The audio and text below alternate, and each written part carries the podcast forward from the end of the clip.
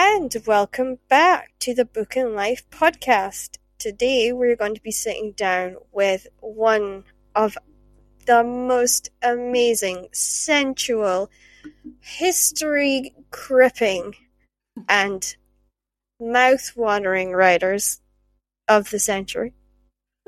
But before we do that, I'm going to talk you through a little bit from Marianne Curley and her book, The Shadow. The battle is over, the war is won, the prophecy complete, but life can't just pick up where it left off for Ethan. Struggling to cope with tragic loss at, the, at odds with friends in the guard, he finds himself adrift, jumping at shadows and sensing someone who can't possibly be there.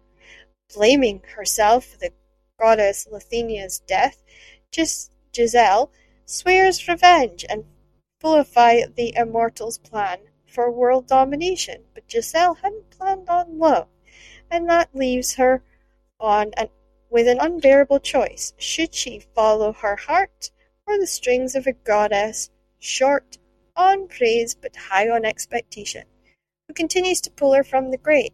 As the guard and the order battle through the past and into the impossible future, darkness lurks around every corner. The fight for the world's survival rests with just one. Is it friend or foe who stands in the shadow? And it's just a reminder that the book four of the Guardian series is out now. Now we're going to get on and speak with Anna Bradley. Welcome. Oh, thank you so much. That was quite an introduction. I'm good with the introductions. I'm not so good with the memory part. I have to write everything down. Uh, People laugh at me because usually they see all these notes around me, and I'll be like, "Yeah, I, I, because I like I always have the format formats set up on the computer so I can remember where I'm going." I'm terrible. No. So let's hear from you about either a current book you're really excited about or one you're going to be releasing soon. We want to hear all the juicy details that you want All the share. juicy details. Okay.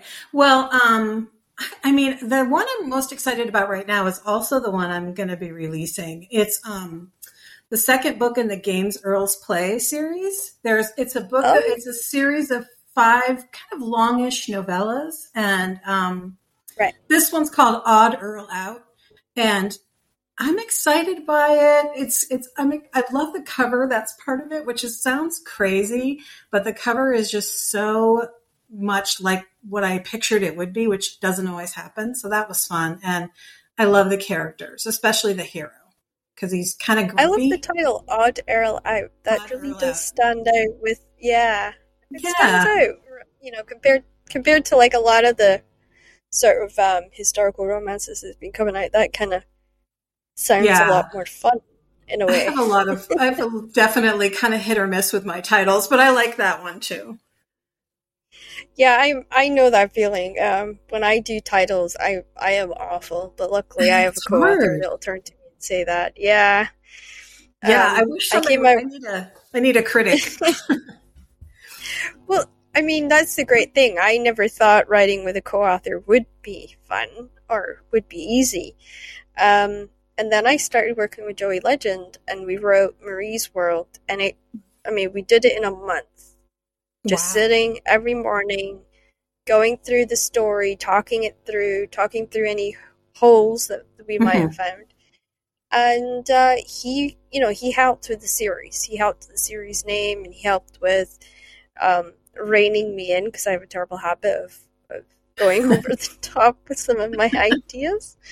we all Um, do. and yeah, it it did. It really it helped me learn that slow down, enjoy it, enjoy the writing actual experience rather than Yeah. thinking I gotta get this done. I, g- you know, because I always had the mindset of right, I've got to hit fifteen thousand. Oh, I do. Yeah. So Yeah. many days, or you know what I mean. Like I always do. was trying to be super disciplined, and he was like this such a laid back, nonchalant guy Wow. who's nothing like his wrestling character. And he would just be like, if we get five pages done today, that's good enough. Oh my god, I want And a partner like- like that. I know, right? And I'm Sounds thinking, perfect.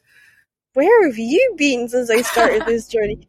Um, but yeah, he he was fantastic, and I I was super lucky to work with him. And we still do go back and forth sometimes with. Um, we are working on some of the Marie's World books. We just haven't released any. Right. And it, yeah, it's just that chemistry that I think we created within two weeks of meeting each other. That's We've never amazing. met in person, just wow. over like phone, Skype, all that kind of stuff. Yeah. It's it's Um, rare too to find a partner like that that you really, you know, jive with immediately. Yeah, and especially like everyone says, how did you figure out a way to work with a wrestler? You know, because wrestlers don't Yeah. tend to write things. And I was like, um, well, he has a very intelligent mind. He's read a lot of books and he gets the process. He just needed me to like educate him on breaking it down and like teach him all the areas that would wouldn't otherwise be uh, pointed out to people.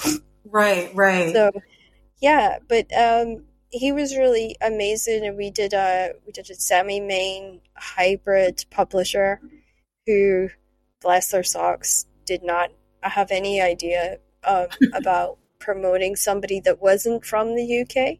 Ah. So, you know, we struggled with them for a while and then we went back to the independent publishing Mhm. scene, which so grateful for because I've had such good experiences there and I've learned so much over the years there. that's um, good. Yeah. Yeah, and, and then when we decided to leave leave a company um, that we'd worked with for quite some time, we just said, well, we don't want to take these books from the readers, so I just stuck them back up on Amazon and said, you know, Oh, guys, you you deserve to have them, and Yeah. they've been up there for a while now, so that's really um, great. It's, it is about the readers for sure when all is said and done, right? yeah, and that's the thing for me, like. I didn't get in it to make millions of dollars. I'm not that kind of person. I got in Uh-huh. it because I've got like a world, literally a universe that lives inside my brain. Mm-hmm. Yeah. And if I am bored, which happens periodically, I will wander off down one of these little corridors that appears and I get sucked into those worlds. I don't know Yeah. if that's what it's like for other writers, but that's what happens with me. Yeah, yeah. And I then a new book arrives. but yeah, that's that it's it's, it's a weird experience. yeah. So, is there any other things that uh, you're really excited about, or you would like to share with us? Uh, yeah, well, the two series I have going right now is that Games Earls Play, which is the the next release. It's May thirty first is the release. Um, but I also have another one of the Swooning Virgins books coming out, and it's not until the fall. I think I think they said October, early October.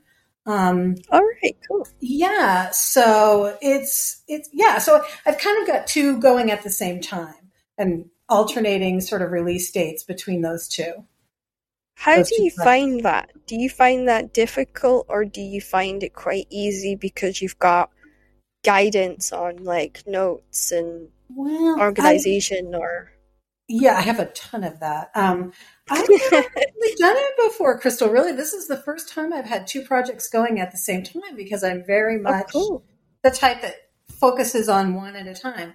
But it's actually been easier than I thought. Um, and I kind of like their the the series are really really different from each other, and so there's a there's something really nice about kind of okay, well now I'm doing this, and this is sort of a darker series with a mysterious edge to it, and it's more of an intense read, and then the Games Earls play is is lighter and fun and funny, and so I get get to do both, which I like. Yeah, I think I think that's great because for me, I I got pigeonholed in sports romance, Uh, and I always was like, I want to write something else. And yeah. it wasn't until I got free of my agent and I just sort of sat. I ended up filling two notebooks within, Wow. I think, a couple of months with just different stories I wanted to tell. Right. And I sat there and I looked at myself and I said, No, you know what? I'm going to take time away from the industry and I'm going to write this. And then, of course, the pandemic hit. Right, right. That changed everything. yeah, totally, totally threw all my plans out the window because I had, Too, yeah. I'd moved back to Shetland and I had gone back to being a learning assistant uh, for schools, and I thought I can write at night, you know, have a stable Yeah. income job, write on my days that I'm not working because I was I was doing it as a relief worker. hmm and I thought, you know, this is this is how I'll do it. And of course, with the pandemic hit, I had to teach at home, Yeah, that kind of. and it was the weirdest experience Yeah. because you're supposed to be helping a child in class, but you're not sat beside them. That's yeah. That's really hard. And they then they struggle with the whole how do I ask this teacher for help? Right. So I would have to have like a sidebar going with the kid to make sure that they were Oh. learning Right. while also participating myself Yeah. Yeah. because that was kind of how my kids were. They were not super confident kids and they like to see us adults take part because if we are stupid enough to do it, then they think it's fun. I have Oh. never um, done a day of French in my life, and every I got must have been about four French classes a week, and I can oh, still Oh, wow. not talk French. But we played French games for a week, you know, for the whole lockdown, and I was terrible at the game. Did they? They probably had fun though, right? they thought it was hilarious, and then the one day I actually met, I won. One of the days I managed to win. I don't know how I did it. I'll never be able to do it again. And uh, one of the boys that I was working with, he went, "Yay, Ms. Bain won!" And I'm like, "Oh, that's cute." and my hubby goes, "You're really sad, you know that." I think that's really sweet. Yeah, and I, I, funnily enough, at that point, I hadn't gotten married. I got married in November, so, um, yeah, they, they, they, they all got so stammered on what to call me. So, you, you know, sometimes I get Mrs. Bain, and sometimes I get Ms. Bain, and um, yeah, it was always funny. But yeah. I always sort of look at that time in the pandemic as a reset button. I think Yeah. a lot of us writers, especially if we've got kids or family and we're staying with family, our priorities shift. yeah. Yeah. And that was definitely the case for me. Yeah. um, how was it for you? Well, you you mean specifically the co- specifically the pandemic or just Well, yeah, it was. Do you think it it impacted on your career? Um, did it make you sort of change how you did things? I do think it impacted in the sense that I mean, we I didn't go anywhere. I swear to God, I didn't do any, you know, appearances. I didn't go to any conferences. I didn't really get to see any other writers or readers in person, and so that that was hard, you know. Um, especially, I really like talking to other writers, and it's you know you know because you know you're stuck. You know, it's very isolating. Writing's isolating, and I I don't mean that as a com- as a complaint because I love what I do, but um, you're you know you're by yourself in an office with a computer. And um so I don't you don't get as much of that you know social outlet that you that that say like a Yeah. go to go to work job would provide. So when covid Yeah. hit it was all gone. I mean just completely. It's just me and the computer. And of course my kids and husband were home as well. So we got to do more stuff together and hang out more which was good. But I feel like it was it was almost like the walls closing in a little bit, you know. Yeah. Which, Yeah, um, I got a lot of I- writing done, but it was hard. I had to. It was so weird because I had been with my partner for so long. Yeah, He understood my whole writing process, so he, if he saw the headphones on mm-hmm. and me typing, that meant don't talk to her. She's writing, right? exactly. Right. So he knew, like, okay, Crystal's in the zone. I'm not going to talk to her. I'll just edge around her and Mhm. just do my own thing. The smart man. That- Yeah, very smart. Oh, he is super smart. And unfortunately, my mom didn't get it. at all. Oh, Yeah, She- a whole other thing. yeah, like there was I I got stuck in a right. You know how you get into a writing groove where you get so sucked in that you Mhm. almost forget the world exists. yes, I do. Yeah. I fell into one for three days, Wow. which is not uncommon for me. wow. However, my mom started to complain that I smelled funny, that my hair was sticking up in different directions. Leave to the She literally took me to a mirror in the bathroom and said, "Look at this hair," because I had Oh. really long hair at the time. Uh-huh. And I went, but I'm writing. She goes, Right. You're not now. You're going for the shower. Oh no! Oh my gosh! like my whole thing, my whole groove just went puff. Well, and I that's was the thing. Is that you lose it? You can lose it in an instant. So I try to Yeah. keep my office door closed, and my kids will come in, and I, you know, I'd say, "Don't come in unless I, you really need something." Well, like your fingers just- falling off. Yeah. Well, exactly. like, is the house on fire? Because if it isn't, you know, so they, um, but they were, especially when they were younger, not so much now. They'd still Yeah. come in, like, where's my this shirt or where? And I'm, and it, they don't. It, it's only a few minutes of an interruption, but it takes me a long time to get back into the groove of it, like where I was. You know, once you're out, you're kind of out, so you have to get back in there somehow. Yeah, and that, that that's where kind of Ian puts up with quite a lot because if I'm I'm in the zone, which um I haven't been for a while because I haven't been writing as much. I've been studying um, for my university course. Uh-huh. But when I do get in it, he, I forget the dishes. I forget the, Oh, yeah. the washing because you know these are things that we're supposed to do. Uh, I only cook for myself anyway, but sometimes I'll forget to cook. I'll forget to eat sometimes. I do too. Yep. Yeah. I've done Yep, that too. and it's really bad. And he'll come over to me and he'll say, "Have you eaten today?" And I'll I'll hold up an apple because you can type and eat an apple at the same time or something, you know. right. And he'll be like, "That's not enough food For a day. Right. for a day." Yeah. So he'll then sneak out and he'll buy me grilled cheese toasties, or Nice. he'll come back with like a Chinese or a That's- chippy, you know, That's from the really chip shop. Yeah. Yeah, and he's amazing. And he'll put up with me sitting up at like two o'clock in the morning going, I've got it! And he's almost like, the arm comes out. You know how you seatbelt children in the car when you have to brake? He does that. It's just like this arm flies out and hits me in the chest and Yeah. just fires me back down. And he goes, Sleep!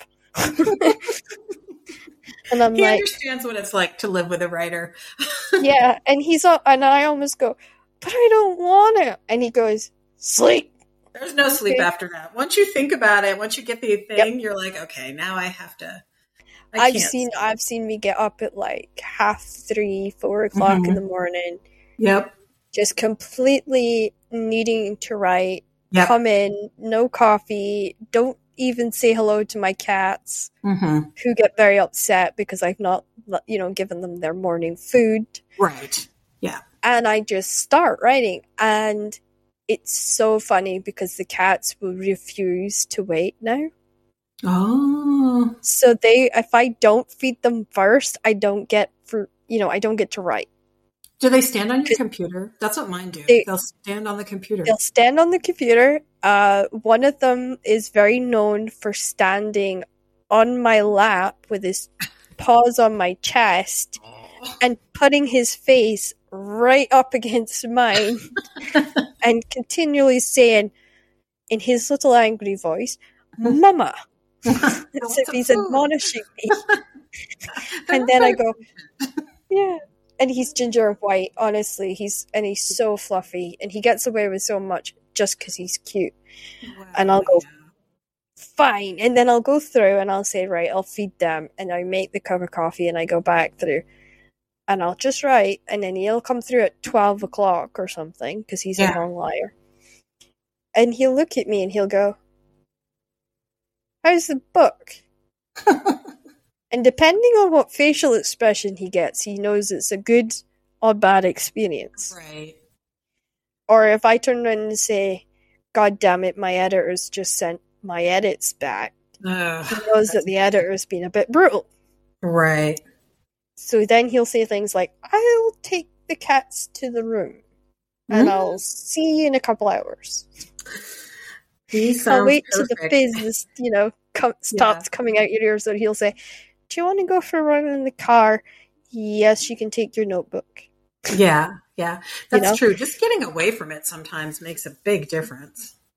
Yeah, and it was he was such a driving force to do this podcast, which is to bring us authors closer together, especially Right. since we're all global.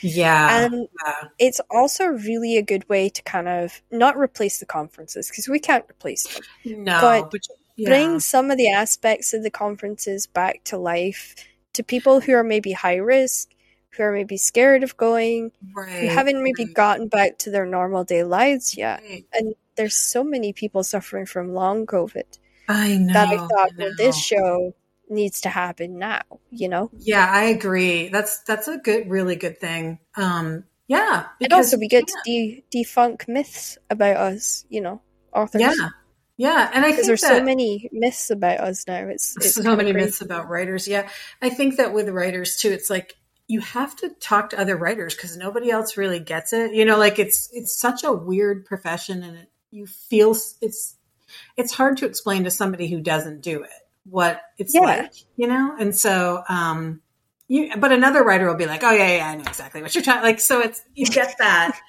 It's almost Yeah. like a reinforcement, like, okay, I'm not the only one who does, you know, X, Y, or Z, and all of us do it.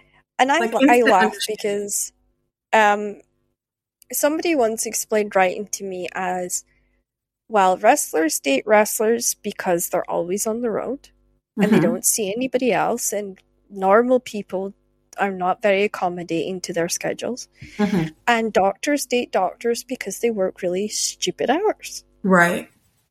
And I thought, huh. And then I met Ian, Mhm. What does and he we are totally Insane. he was originally um, a shop fitter, and then Oh, he decided he ended up being my f- long term care because I've got debilitating arthritis. Oh. And oh yeah, I got it at two and a half. I'm so Oh, used to it now. I, I'm like yeah, yeah. and it was so he takes care of me full time. But it is so funny because here's this Scottish motorbike driving, leather wearing metalhead. And then you have me, who's the cowboy boot wearing, shotgun loving, uh-huh. pickup truck wanting to drive but can't, horse riding, fanatical girl. It's so opposite attract. Yay. We are total opposites. Mhm. And then he discovered my slight book addiction, Mhm. which started off not too bad.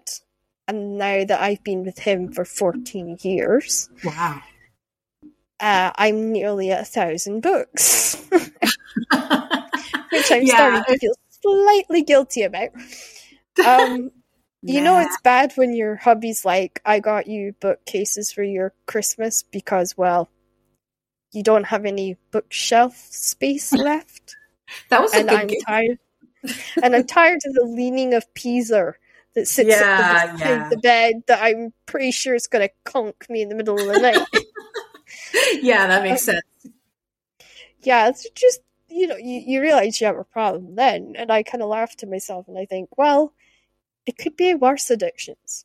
It could absolutely right. And I, I said- mean, It's a cheaper hobby than going horse riding. right. And a book is. I Yeah. mean, there's no downside there. There is if you're stuck in the hospital and you ask your partner to bring you in a book and you don't give him a title. Oh yeah, that's true. Yeah, a I partner made that set loose among your books. Yeah, that could be dangerous. And then I came back and none of my shelves were the same.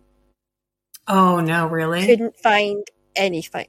Oh no, I don't like it when people. Yeah, I don't. I yeah, I'm kind of pro- I was like, about my. well, it wasn't just that. He'd gone through looking for stuff that I would want to read, and he came back with Edward, the new book from Twilight, Mhm. which was huge. I don't think he realized just how heavy that thing was. Oh yeah, yeah. So I'm lying in a bed trying to read. It was not easy. And he also brought me um, one of Rachel Caine's novels, which I was mm. actually grateful for because I love Rachel Caine. Bless her, she's she's no longer with us. And then my mom had spree split, basically gone on a cleaning spree. Oh. Took all the books off the shelves. Oh no. But forgot what order they went in when I came back. Oh no! So everything's a mess when you get back. No genre, because I do my my bookcases by genre. Mm. So like, uh, one bookcase will just be all period drama because I love period drama. I grew up on Catherine Cookson and Mills and Boon, and Yeah.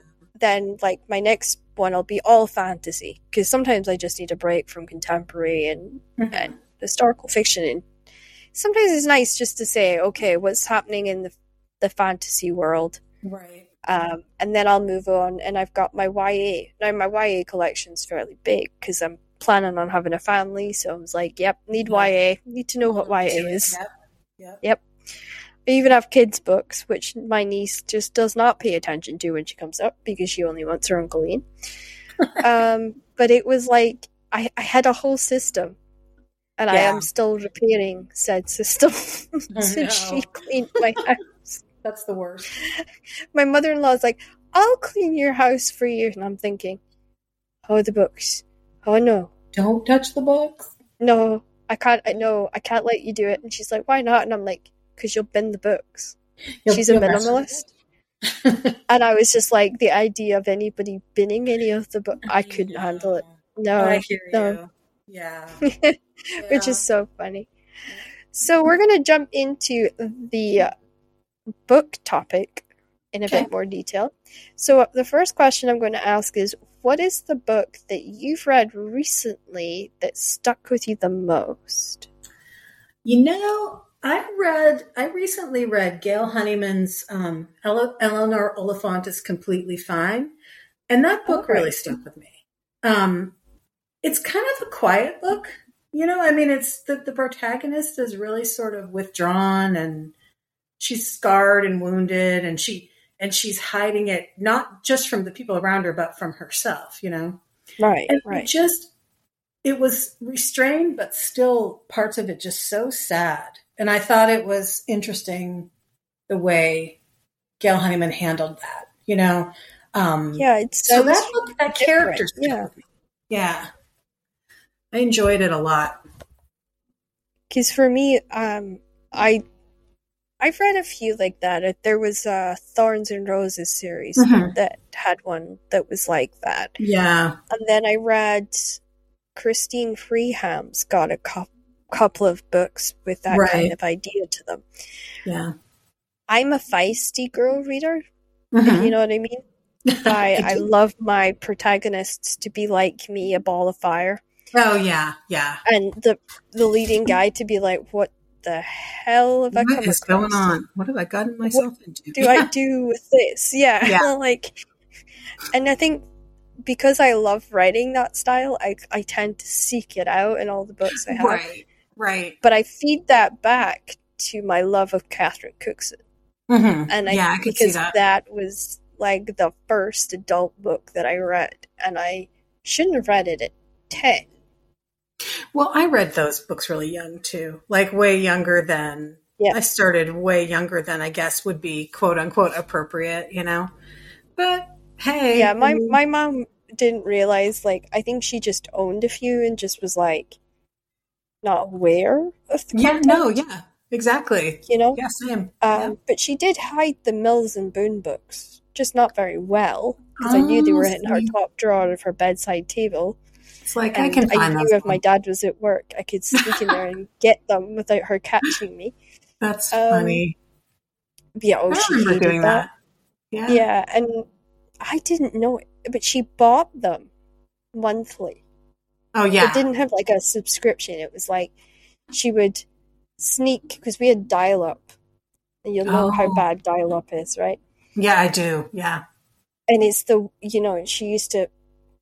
She didn't think I saw this, but she would put the coffee maker on, and then she we, all I would hear is the the sound of dial up, and it was Right, the AOL screech- dial. The screech. Yeah. Yep, the screech would start. Mhm. and then she would be like, "Okay, uh, you're going to go for a bath," or I was I'd get fired somewhere. Mhm. So one day I thought, my mom's up to something. I don't like this. I'm going to see what she's up to. And I snuck through and I saw her ordering the modern line of Mills and Boons. And I was like, aha. Really? Haha. So that so once I figured out that that there was more than just, you know, Mhm. the mo- modern line, Right. I uh, started exploring it, and historical fiction, like the historical uh, romance and the historical inspire, soon became my favorite. Mhm. However, my nan soon discovered this, and I got a very hot lug, Oh and she no. told me, "This is not suitable for you. I Oh. will now be monitoring what you take Oh, out the no. library." That's the worst. Oh. But with her guidance, I did find some incredible authors. I found Marianne Curley, Mhm. I found Celia Rees, and you know these are global sensation, Mhm. you know, children's authors. who, Right. when you're growing up in Shetland, You need to. there's no yeah. such thing as a household name, really, unless Right. it's like fishing Right. Or- related to fishing. yeah. I guess People talk a lot about fishing up there, or the weather. The, the amount of conversations I used to have walking down the street about the weather. Yeah. I, yeah. I'd the only go five feet, and somebody else would say, "Oh, what do you think of this dear wee weather we're having?" uh, It's like I already went feet. over that. uh, basically, it meant that you know what am I thinking of this awful, cloudy, mucky weather, uh, and I I just laughed. Um, that you know there was no sensational stuff that really ever happened in Shetland. In fact, there's only been two murders in fifty years. That's Um, right? No, and you know That's nobody insane. has their cars nicked Yeah, because it's, there's nowhere to and- drive them, Yeah. Yeah.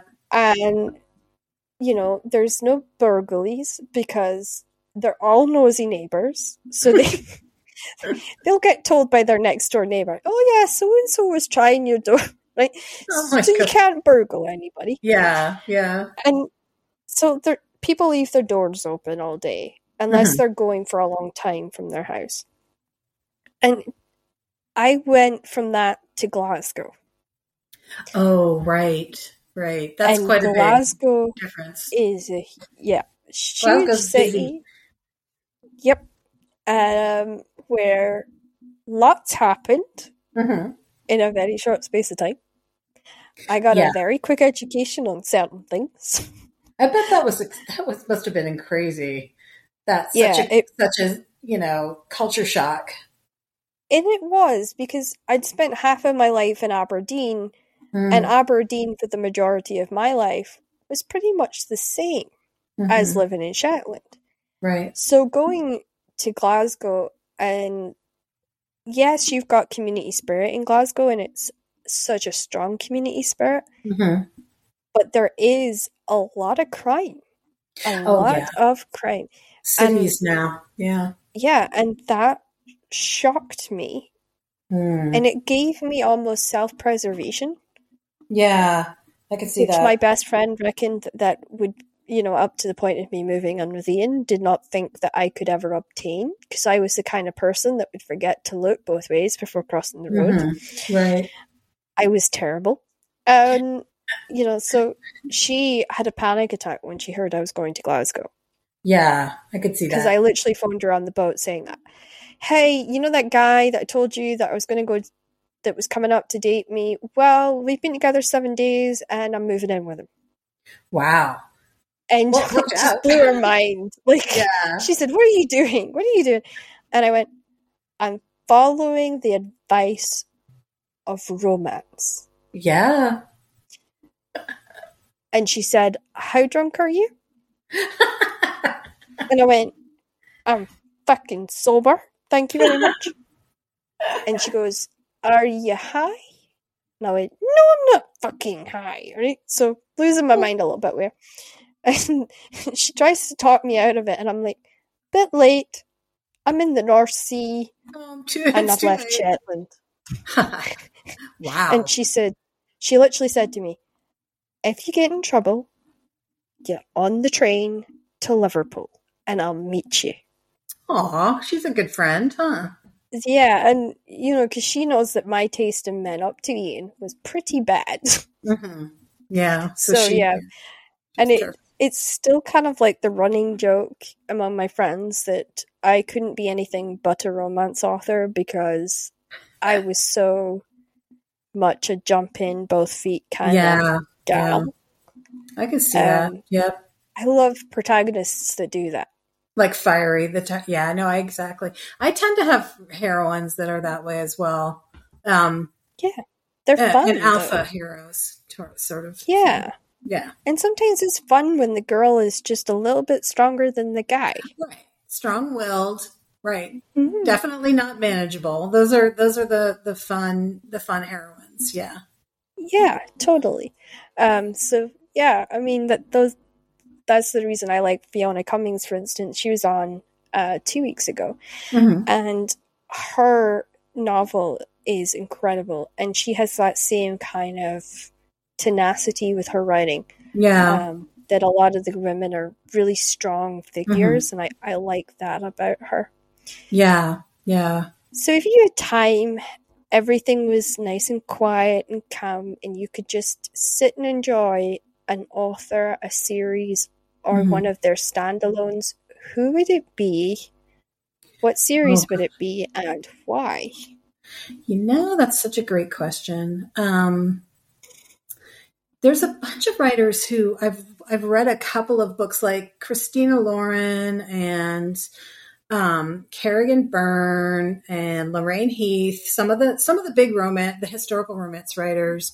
Um, Yeah. and I'd love to just like front to back read a whole read the entire series of, of you know any one of those writers. Um, and it, it's it's tough because especially for historical, I, if I'm really really in the middle of a project, I tend not to read much historical, just because just to, you know I don't want to inadvertently. I don't want to. It's weird. Like I need to be sure that what's in my head is mine, right? Um, Yeah, oh, no, I get So- that. Yeah, so I don't get as many. I don't get to read. I don't get to read as much as, especially historical romance, as I would like. Um, so, th- so, so that would I'm- be your, your number one thing sitting. yeah, uh, historic. I like contemporary romance as well, um, and I like uh, you know fiction, just contemporary fiction too. Um, Yeah. yeah. It's but I can read those while I'm writing. It's really historical Yeah. that I can't really read as much. Um, so I'd love to just do something like that, like just have a month to just sort of read all this, all these backlists. My you know my to be read list, which is is really really long. Um, I know that. and I hate it when people are at will say, "Have you read this?" and "Have you read that?" and you're like, "Oh no, it's on my Kindle or it's in my room or you know," and I but I haven't Yep. had a chance to read it. So yeah, yeah, and that's like the one of the things that I'm doing, particularly with this podcast, is there's a lot of historical writers that is mm-hmm. being forgotten because it's not the most popular genre to read at the moment. oh right, right. And I kind of feel like that's a huge shame. Like is, when I talk yeah. about Catherine Cookson, she was a dame. She was Yeah. made a dame by the Queen. Oh, that's a crazy. And- yeah, great. I say she changed the game with historical fiction. Oh, I think for absolutely, yeah. She's one Yeah. of the ones that did. Yeah, And I, I look at her and I think, wow, like she was dyslexic like me. She, oh, I didn't know that. yeah, that's what most Mhm. people don't realize is she Mhm. had severe dyslexic, severe depression, um, and she didn't have the support necessarily that she should have had. Mm-hmm. So for her publisher, all those books, she made that conscious decision that she sat down and she told the publisher, I'm going to write this the way that I talk. Yeah, that's good. Yeah, And she said, if you want people to believe that they're in this time period, I have to write it the way that I talk because I grew up in a, you know, she, she was a servant in a house. hmm oh, She she grew up- yeah, she grew up poor. She grew up straight and together, and then she she fell in love with writing. And sh here was the thing that I thought was astounding. Here's a maid working 12 hours in a house Oh, and then she goes upstairs with, Oh, with man. a candle and she writes like That's amazing because the being that's a maid, dedication yeah, it's it's it's almost impossible to imagine because yeah and she exhausting. started as a, a really young child and i i admired that and then through kind of like when i realized some of her books were being um series were being ended for her by Mhm. another writer oh, I know I, w- I was not sure about reading them to be honest, but um, the woman Rosie, I want to say Rosie, Rosie Goodwin Hmm, wrote the uh, end of the Tilly Trotter series, hmm. and it was exactly how she would have done it. really It felt like it fit. It felt like the missing piece in the puzzle. And from there, I actually seen an advert for Lesley Pearse, and I ended up just falling in love with Lesley Pearse's work. Um, the Gypsies being the one from hers that I read this past year, and I it stuck with me. It's like yeah, right yeah. there in my head, and I love her work, and she's so prolific that I know Mhm. I'll never run out of her stuff. yeah, I'll that's still be reading her stuff. I've read all of Yeah. them. Nothing. nothing. Because I'm, I'm looking at my shelf right now, and I had no idea what I was taking on when I looked at the Poldark series by Winston Oh, yeah. Graham, yeah, and I'm just looking at it, thinking I haven't even started that, and. I've gotten, and I got Catherine Cookson for my birthday, Oh, so but you it's have the to- it's all of them. It's, It's a big commitment to start it. Yeah, yeah, Yeah. So now it looks kind of like I've I stood up the ones I've already read, yeah. but the ones on their sides, there's all these short stories that I had no idea she'd done, and there's a lot of these short stories I I didn't know she'd Sure, done, yeah. but they're not in one book. They're kind Right. of Spread out. Right. So I'm, I almost sort of stare at it and go, "Oh, That's a lot. Yeah. that's a lot." Yeah, That's a lot. and then it's a commitment. Yeah, and then somebody decided Crystal doesn't have enough readers, uh, you know, historical writers to read. I'm going to introduce her to Elizabeth Chadwick. oh boy. How many books has she written? She's pretty prolific so too. many, I know. so many. I I Yeah. read um her very first the the first one I was given, and Mhm. I thought it was part of a series, right?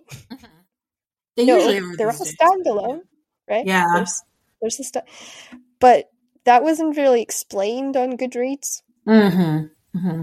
So I ended up with eight of hers right away, Right. and then I found Jean Pleam. They Pleam, like they lead, it's like a chain reaction. One leads Yeah. to the next. To, yeah. and I just thought, I mean, that's like the three new authors I found this year. I Oh, was that's like, pretty, yeah, that's pretty good. but I uh, like I always say it myself every year, I gotta find one new author to try. Right. Right. That's a good Because goal. I should do that. Yeah, and it's the idea behind it is I want to rise or raise up other authors, right? Yeah, that's a great this way to think of Yeah. it. Yeah. to be a fraternity to support each other, to Right. Right. to help each other along. And my hubby went, if we get any more books, this house will be a public library. You're like, would that be so bad?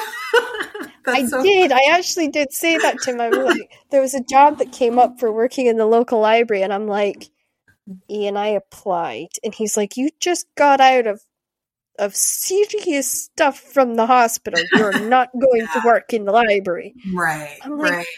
But it's the dream. j-" No, because he says you'd bring them all home, and I would have no space in bed.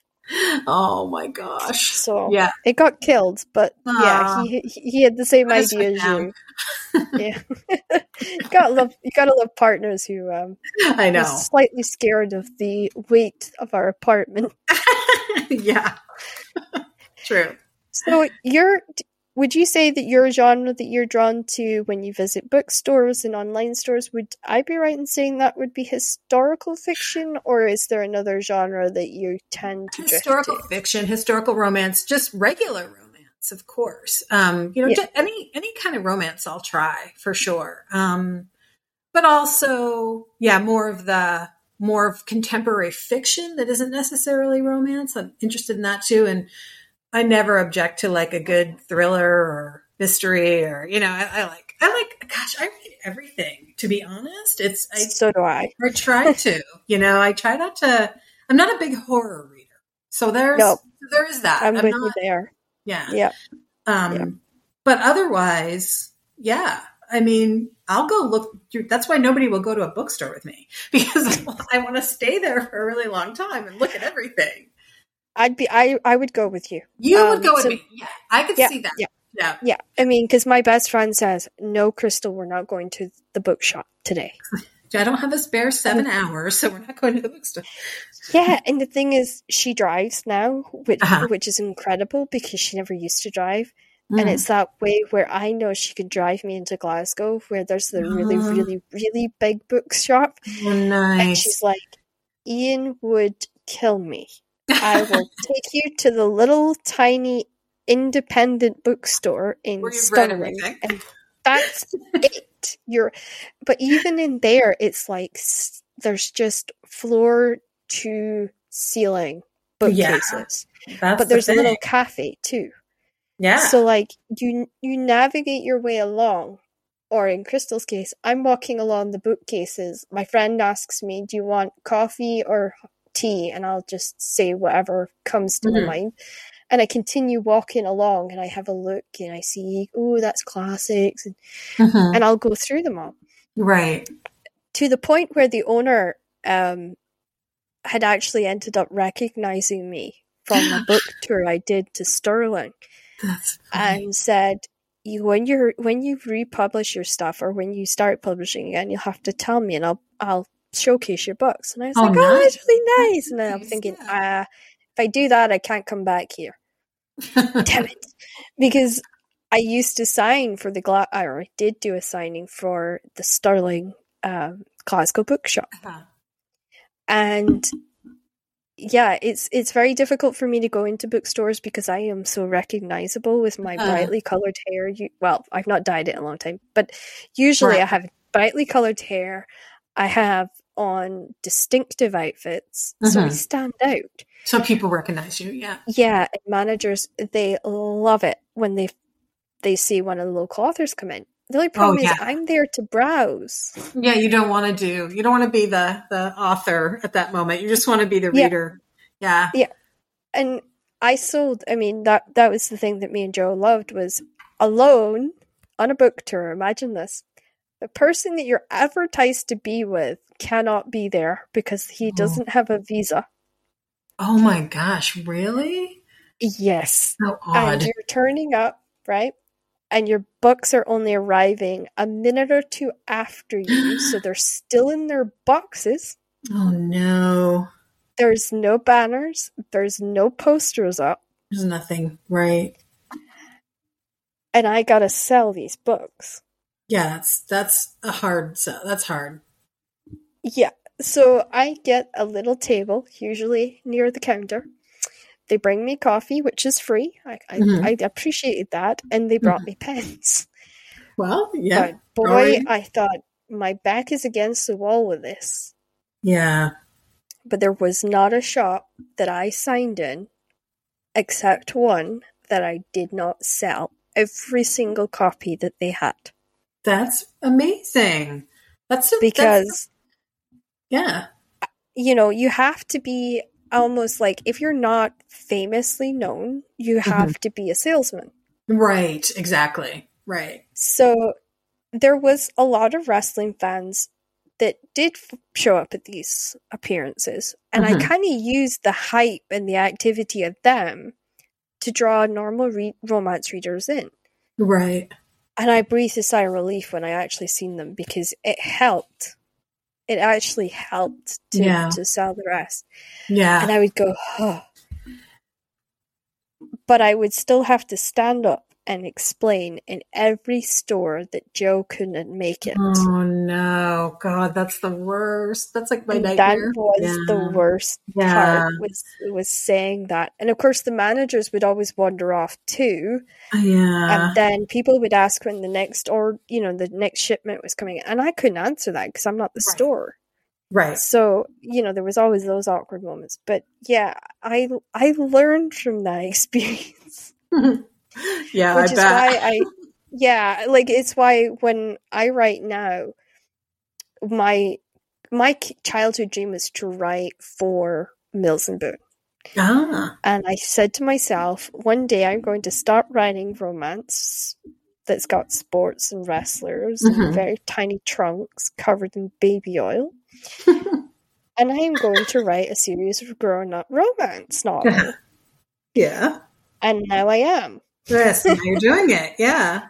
Yeah, and I'm doing it. And I'm lucky because I have been invited um, by Mills and Boon to actually submit. And I'm excited, but I still have that little knot in my stomach. Oh of, yeah. Yeah. you know, I'm dyslexic and is this going to work? So I have a poor editor that's sitting in the States right now. Probably Waiting for- not pleased with me because we're doing it chapter by chapter because I'm trying to make sure it's absolutely perfect. Yeah. And I yeah. slip up and I put in little words that are Scottish or little sayings that's Scottish. And she's like, if this is going to be American, I have to do it gun ho American. Yeah. And, you know, she's educating me slowly. But Yeah. Yeah, I had two two editors retire on me out out of the blue over the pandemic. So I'm uh, Oh, playing catch up now. I've heard a lot of stories like that. A lot yeah of stories. and you Yeah. know i i found this um new editor that i fell in love with on fiverr of all places Oh, oh yeah. I've So- done a couple graphic stuff with people from Fiverr. yeah and they're credible like No, they, yeah, they s- were great. Yeah. they're so good and you've got so many safety measures in place Yeah. and they are really efficient Yeah. like i love that and i said to stephanie i'm like you you're it when it comes to my adult romance novels you're it i'm coming mm-hmm. back to you Yeah. and I can almost hear the sigh from the US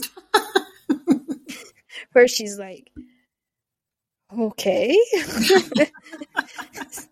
But I think But she'll if you appreciate found it. somebody you like, you you really need to yeah, you hold on to them, right? I mean Yeah, and I'm hoping that all the investment that I've put into this novel will be what brings me to my home of Mills and Boon, which is my dream.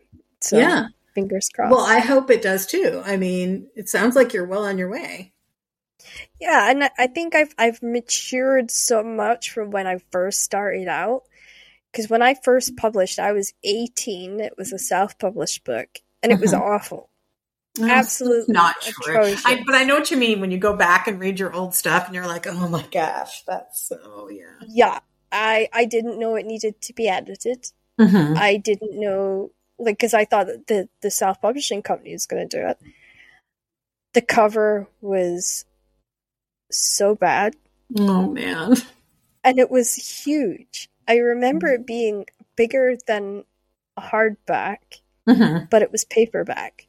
Oh, And I was like, that God, is that, God, that's a lot. Yeah. yeah. And I thought, this is a disaster. This isn't going to work.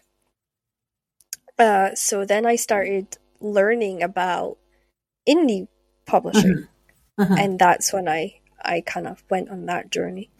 That's really yeah. I think it's What about for you? What was, what it was, you know, how did you get into the world of Mills and Boon? And Well, I got I so it was I have a it's a weird story. I I'd always written um for years and I also taught writing for a bunch of years. Um and I was kind of at loose ends because I was sick of I was kind of sick of teaching.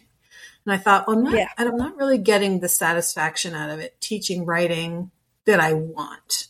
But I also wasn't in a position to stop because we had two little kids and it was a teaching writing at the college level was really flexible. And so it worked Yeah. out really, really well that for me to do it. So I couldn't stop doing it. So I thought maybe I'll write a book. I'll try to write a romance and just see how it goes. You know, I'll, I'll pick back up again sort of where I dropped it years before. Um, Yeah. And I wrote, I ended up writing the book. That book ended up being A Wicked Way to Win an Earl, which um, after I finished it, and it took me like a year and a half to write that book because I I was so busy with kids and stuff. Like, I mean, I was just doing it as a hobby when I had time, which I never had time. So it took me a long time. Um, I started sending it out to agents and I got signed, which was, I mean, I couldn't believe it. Yeah. like, seriously. And then I ended up publishing that book and another one with Penguin, Random House. And, um, Wow.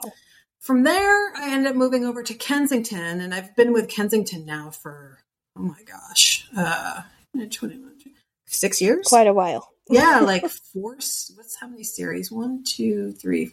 Like f- I think five series. I just finished the fifth series, and I've got a sixth one coming up with them. So, um, it's it's one of those you know stories where I just kind of you know, I guess what I would want somebody who's listening to this to take away from it is go ahead and just write that book because you just don't know what's going to happen. You don't know. You may end up getting everything you wanted, you know? Um, yeah, exactly. it's You never too late it's going to take you. Right. And you, and as busy as you are, like, if you really want it, you'll find a way to finish that book. I used to get up at four in the morning to write that book because it was Yeah. the only time I could get a couple solid hours before the kids got up. So I was always Yeah. exhausted, but I got the book done. So, And I know. bet you when it, you closed that final page, you were like, "Oh, I I was- up a I really had- long bath." I was, I was like, I can't believe. Well, then the revision started, right? But I was like, yep. this. I had so much fun writing that book. It was it was the most um, illuminating experience. Like I learned a ton, and I loved doing it. I had so I got so much joy out of writing it, um, and I still get a lot of joy out of writing. So it's definitely the the place I'm I'm where I'm meant to be it's really the Yeah. only time I've ever felt like I'm completely doing the thing I'm meant to be doing. Um, and so, yeah, just go ahead and do it. Like find the time, you know, try to string together the time and do it because Yeah, and that's that's what's really important about writing. It's a ca- I always say it's a calling, and everyone goes, "Mm, "You sure you want to call it a calling?" But it is. It's, it's think a it is. lifestyle. You It know, is. it's Right. it's a decision you have to make, and you have to throw yourself completely into it to make it. You it do. work. and you have to Is there has there Yeah. been a book that you wish you'd never picked up, and why? You know, that's interesting. I saw that question and I was like, I just really thought about it. Was there a book I read that I didn't want to, that I wished I hadn't? And there's been like a bunch of books I've read that I didn't like and books that I read that weren't what I thought they were going to be. Um, I've done that too. right. Or books that I've read that drove me crazy, like not necessarily in a bad way, but just for whatever reason drove me crazy. But I don't Yep. think I've ever read a book that I can say I just wish I hadn't read it because I can't. You always get something out of it, even if you don't enjoy it, even if you don't think the book is a good book. I still will get Yeah. something from it, some even just some little piece. So I I, you, I don't regret anything I've read really, um, but I've I mean, gone that's- crazy over some stuff. So Yeah. No, I was gonna say I I don't have one that I I regret. I Mhm. have ones that have driven me crazy because they are not what I thought they were going to be, right, right. or I feel completely misled because I've gone back and I've reread the blurb and I'm like, Yeah. nope, that's not what I That's thought not I what was it picking said up. it was going to be. Yep. Yeah, and and I I laugh because uh, most people when they experience Marie's World for for this time, Mhm. they go, "This was so not what we thought Not- it was going to be." But if it's in a Because good way, that's okay. It right? was, yeah. Yeah. Yeah. Um, except for my dear old friend who comes from wrestling and has a tendency to tell me my plot holes. Oh boy. Yeah, that th- those are awkward conversations. I, I hate it when he says, "I've read such and such," and I'll be like, "Uh, no." yeah. I know. So Yeah. when you do your now I always see darker characters, so I'm going to clarify this because some Right. people have always asked me, especially when it comes to romance writers. Mm-hmm. What I mean by darker characters is the ones that cause trouble, right? Mhm. The Right. external, the external force that's keeping Right. your couples apart, Right. standing in the way in some shape. That's a good way of putting it. Um, especially when you're talking about romance. Yeah, but I was know- like, I, I struggled with that question because I'm like, how do you word that question? I Um, actually, yeah, I like that question. Um, Yeah. The reason I like that question is because I think that line between a hero and a villain or a heroine and a villain is a really thin, thin, thin. Oh, Um, it is Yeah. very, and so very you could tip that thing either way. And so I've had I've had heroes who were the antagonist at the same time as they were the hero. Um, especially in especially in um, Lady Eleanor's Seventh Suitor, that hero, and I've had a lot of readers tell me that hero drove them crazy because he's, he's doing a bad thing, you know. And, and when he first when we first start out with him, he really is kind of the villain and the hero. Sure, or he's the villain and he becomes the hero. Um, Yeah, I like that kind of dynamic because I don't think people are usually one thing or another. Like you know, we're all Yeah. we're all sort of we have our, our good things and our bad things, and Mhm. I also think that people who have a have wounds, which was the which was the case with Cam from Lady Eleanor's Seventh Suitor, he has bad things that happen to him, and sometimes bad things that happen to you make you not behave Nice. always in a way that's the right way to behave, you know, and so you kind of have to learn. Um, Yeah. And so he learns in that book. And so he's a good, he's like the prime example I would think of as a character that's dark and light at the same time, or starts out dark and I mean, I, I always, I kind of laugh to myself because I wrote Harold based off of a friend who Uh-huh. inspired this character because he's got a dark sense of humor Uh-huh.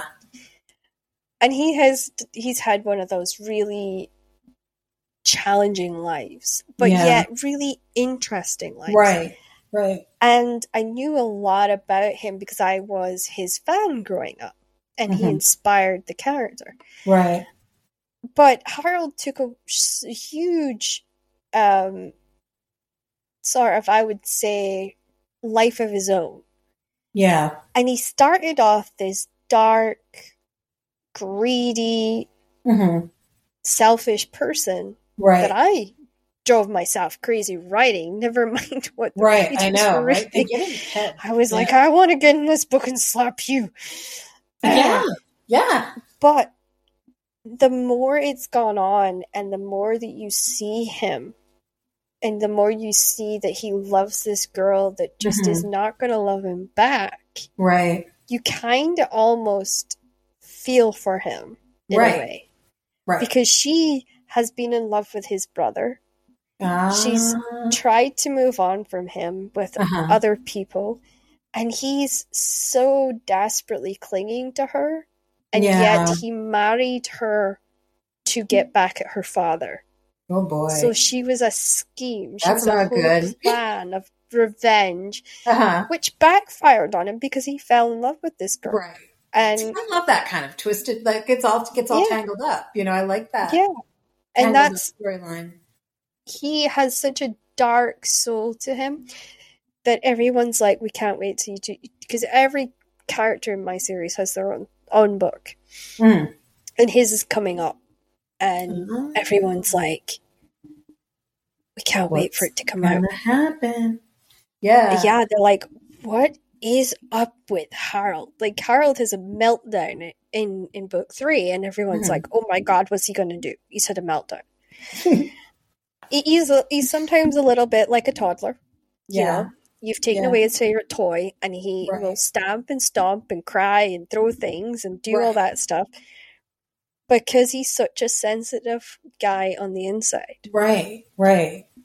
And that's where everyone's excited to see. Yeah. Is he? What's he gonna do How's when he he, gonna and gets how to are that? you as the writer gonna redeem him, right? Because that's a trick for a writer for for you make the character, especially if it's the hero, he has issues, you know, and he's not so likable, but he's still the hero. And so at some level, you have to figure out a way to make the reader love him. It's hard. It's not, that's a good He- exercise for a writer to do that. It's hard to do that.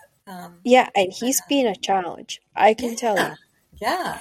I bet. I wrote him out in a notebook. In fact, it was one of these really big white notebooks.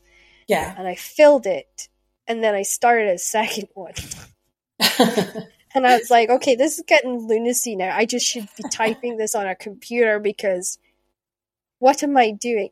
right. But Harold just went from being this, what I was hoping he would be, was this fluctuating villain, mm-hmm. to now being the center focus of what the romance for one of the twin daughters is going to be. Yeah. See, And got under your skin and you, he yeah. did. Yeah. Oh, he did. That's and that happens. and his brother is not giving up without a fight either. Mm. And I thought this is going to be the hardest series I'll ever Yeah. write is when I get to that book. You're probably going to have a great time, though. I mean, I I I um I mean series are, yeah, yeah, Yeah, They're- and- they're and the great thing is- teeth into 'em. they're they're twin sisters who turned on each other, right? so Um, oh boy, my hair is already sticking up, right? So Because the not stress just just hero. yeah, yeah. hero. So you know you've got twin sisters that are fighting. Oh, You got a father and daughter that are trying to kill each other sometimes, oh boy, right? family dynamics. Yeah, so you've got one that's, if you say booter, she kind of crumbles. And then you've got the fact she's published her twins' diaries to the world. oh my, And then That's you've got Marie. Yeah, and then you've got Marie, who's the hothead, and she suddenly does a 180 and she runs away. Mm. And now everyone's like, wait, How who we is this get out? person? Right, right. You know, like she's hiding out in Scotland. She doesn't want to know. And then she gets brought back into the place that she ran from. She ran from Yeah. wrestling. She used dance as her way to make herself famous so she wouldn't have to be involved in wrestling. But she's got to go back to wrestling because her twin sister has signed with the company. Right. The company is owned by her husband, her Oh. estranged husband. Uh, So she, whether she wants to be in bed with him or not, is got to go back right. and she's got to deal with the mess that she left behind. that she left behind. Yeah. So yeah. the two are kind of like running at the same time, but in two different directions on two different Right. roads. And for, for me, I've got the lucky trick of I've got journal entries. yeah. Yeah. So when I get stuck, I can jump to journals. See, that's nice. Yeah, that's a nice. uh But that was a nice trick, and that was a that was a writing teacher that that whispered that to me. She's like, um, she was doing a a class in Shetland, and she said the first thing her she ever learned to do was write a journal.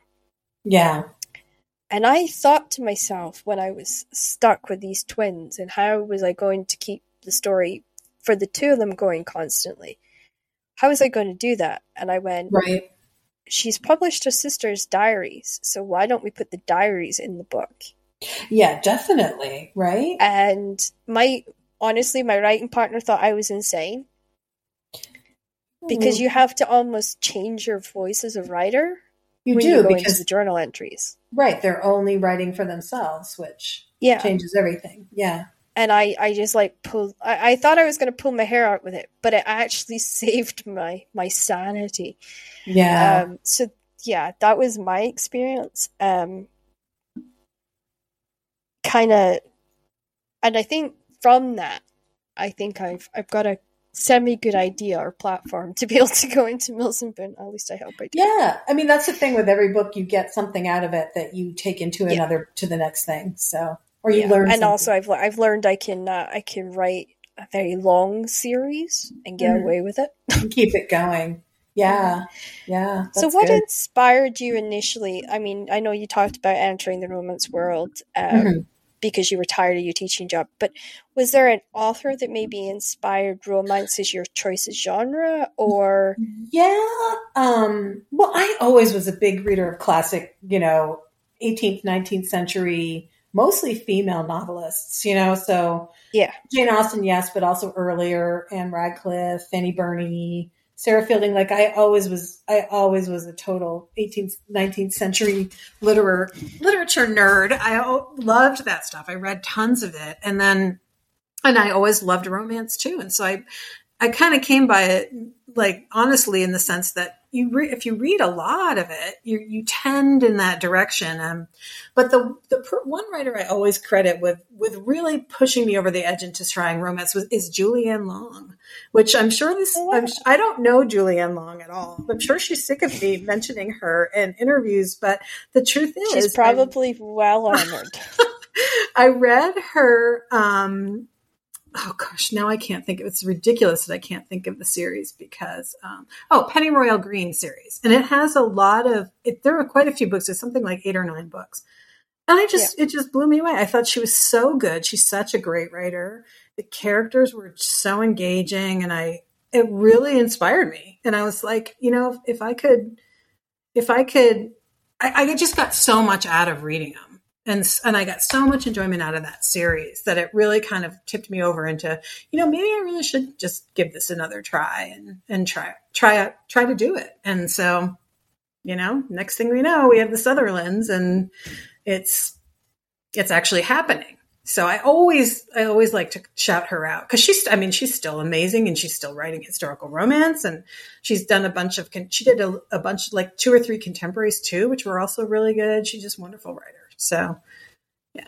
so when you're writing, is it like a movie or is it like a jigsaw puzzle for you? It's like a jigsaw puzzle. I wish it was like a movie. I wish it was all so nice and smooth and thought out and came to me like that. Like I might get sections of it that are like a movie, like scenes or something, but for the most part, I have to kind of try to sort it out as I'm writing it. Um, I usually have a long, long, long series of like I'll be writing the book and then I also will be keeping notes on everything I'm writing that like ideas, different ideas as I'm going, things I want to change, um, you know, stuff like that. Oh, I do that, yeah. yeah. I mean, I have like I break it down chapter by chapter. Yeah, me too.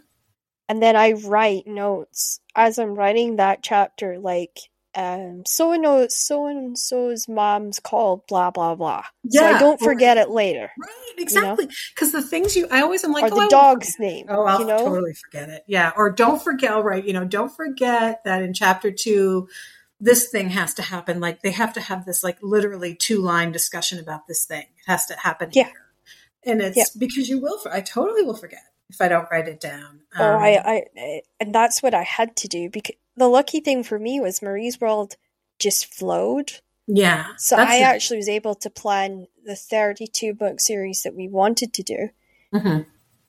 out chapter by chapter, No notebook way. by notebook. Wow. kind of regret those calls to be honest because it was they were so long but it, Yeah. that was what it was like for me like i just continually kept notes and i'd be like Mhm. okay what threads do we have in book two that i have to that we can pick up. book three Right. Yeah, that Or- makes sense.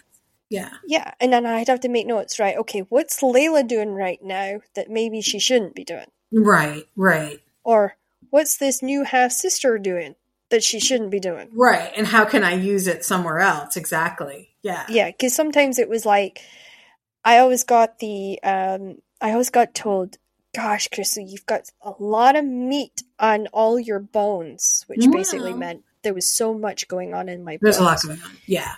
Yeah and all my characters were connected somehow Mm-hmm. and editors would sit for a really long time. In fact, one editor sat with a whiteboard in front of her, and every time there was a kind of what she would call a a good introduction to a character, she'd write their name on the board. Yeah. And I think she came back and she said, "You realize you have something in the regions of twelve characters that floats in and out of your books." That's amazing because that's a hard, that's a lot to handle in one. You and know, I never realized I had that many characters. yeah. I didn't know. I was clueless. Well, it's, not, like, oh, it's just natural, a natural progression, you know? So, yeah, because like yeah. everybody's got a best friend. Mm-hmm. Right? Yeah. So if you're thinking of the main characters as Layla and Marie, Mm-hmm. and then they have love romances. So that's Will and Edward for Yeah. Layla, and then Purslin and Harold for Marie. Uh-huh. But then they all have friends. Right. So it was almost like a ripple effect, Yeah. you know? And that's what I was like. I ended up explaining to this publisher, I'm like, this could probably be a series that would never end Right. Right. because I'm terrible. I'm terrified of the final page. yeah, I know. I can't do We the final. I- they're gone. No, it's not that. Like, I get to the point where I'm like, okay, I have to write the final chapter. And he Mhm. goes, oh, this will take a month. Because you do Mm. not like closing a book. It's Closing a book truth. I hate it. It It's is hard. so hard. Yeah. So I will, um, I will fight it. I will put it off. I will, Mm. I will, I will work on other things. I will, yeah. I just, I am terrible. And then when I do, I go away and I lock myself in the bathroom with a book of an author that I find Mhm. comforting, and I Mhm. have a cry Aw. because I, I just, You're like, it's I like a do piece this. of me is left, and I'm Yeah, I like, know. You know, and the weird thing that I kind of explain to my readers is once those that story is written down, it vanishes from my universe, Mhm. so I can't go back there. No. to relive it or replay the movie. I have Mhm. to read the book because it's the only way I can remember it. Right. And which is really terrible if you're on a you know on an interview and somebody brings up a really old book of yours and you're like, oh, that's uh, where you're like, wait. white what? noise. Yeah, like. Yeah. Yeah. Yeah. white noise, just like, nothing can't I there. And I'm like, yeah. so I have to always admit to them, I'm like, I'm really sorry, I've forgotten that book. And the reason being is once it's written, it's deleted from my brain. Well, you got to get out some of that stuff out of there, right? Because it's like you got to Yeah. keep moving forward. So yeah, You have to. And I think writing is a lot about, yes, your life experiences and therapy, Mm-hmm. but it's also about continually moving forward and having Well, a yeah. goal to reach at the end of every step. right. And I like that because when you've got arthritis as bad as me, Mm. I got brought up to be very driven. Uh-huh. So like my first thing was I my first real kind of test was I was 4 and they said Uh-huh. she's never going to walk again to my mom. oh my god. And I was a fiery 4-year-old who Mhm. probably had more swear words than she had English. Which is never good. Can I just say, if you're going to leave your kids with the grandparents, explain to the grandparents not to swear continuously around the kids because that's oh, what they pick right. up. Because they pick it up. Right. Yep.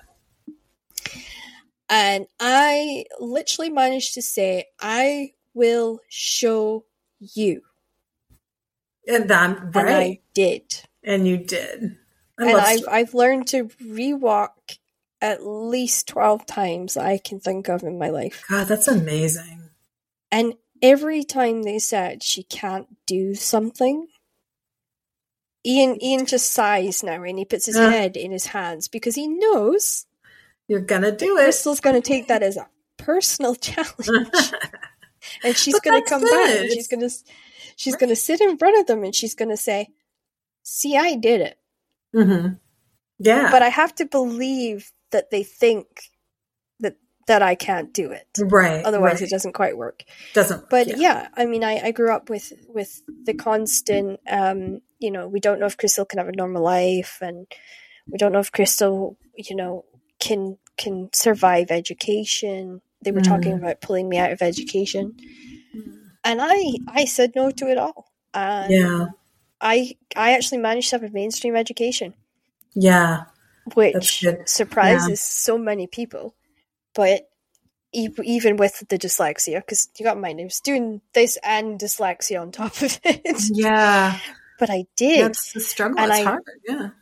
and i graduated high school i was so proud of myself i graduated high school and i said right i'm never fucking doing college again I tried to go you for are, you just said you were though. You told me you didn't you say you're at university? Yeah, I know. Yeah. I'm 33, and I'm like, gosh darn it, I got to go back to school Well, 'cause I everything need a BA honors. Never too late, you know. Yep. Uh, so uh, you know, and so last year, um, oh no, it's two years ago now. I sat down and I said, I'll go back to, to Open University because my mom, she's she's got an HND and my dad's got HNDs and Mm-hmm. my brother is an HND and he's at university. Mm-hmm. And I thought, well, gosh, I can't be the only person at the table that doesn't have an HND on my side of the family because, Right. you know. And it was almost like a motivation. However, when I went back to university, so did my mom. and Oh. she's in her 50s. Well, good for her though. That's amazing. Yeah, and so Yeah. she's doing open university too. Um, and I'm doing an open degree because Mm-hmm. I'm so indecisive. I started off in early learning children's, and then I Uh-huh. got told I wouldn't be able to work in a nursery, and I was absolutely gutted. Mm. And uh, I decided I'll go into literature and writing, um, yeah. mainly because I thought I could pass the course. Yeah. I'm which sure. sounds so sad. But yeah, and then um so that that's what I'm doing now. But it was yeah, it's it's I think being a writer is so rewarding, Mhm. but you have to kind of you know, you learn that dedication and, Right. and really it's not for everybody because it's No. yeah, it's it's it's a lot it's really different than it than people think it is, I guess is how I Yeah, put it. it, Yeah. it is so much time in front of the computer to the It point so I think my family thinks I'm antisocial, but I'm really not. Yeah, I And get then, a of lot. course, I, I would- sometimes.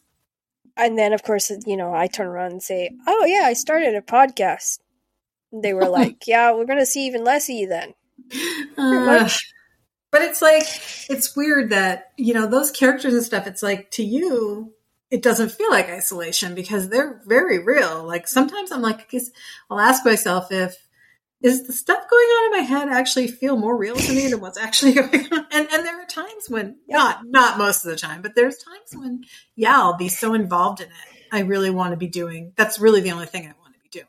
So I, i've actually had an occasion where i've turned around and i've asked my hubby my mm-hmm. partner a question that was going through my head that the girl that was leading the role of my book was asking the man who's in oh love yeah, where you're so right. There's the line gets blurry. Yeah.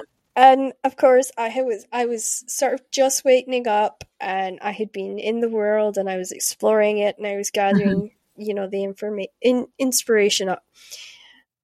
And I turned to him and I went, "You've got the most stunning blue eyes. Sweet. Can I see you naked?" what, and what he was he just do? like,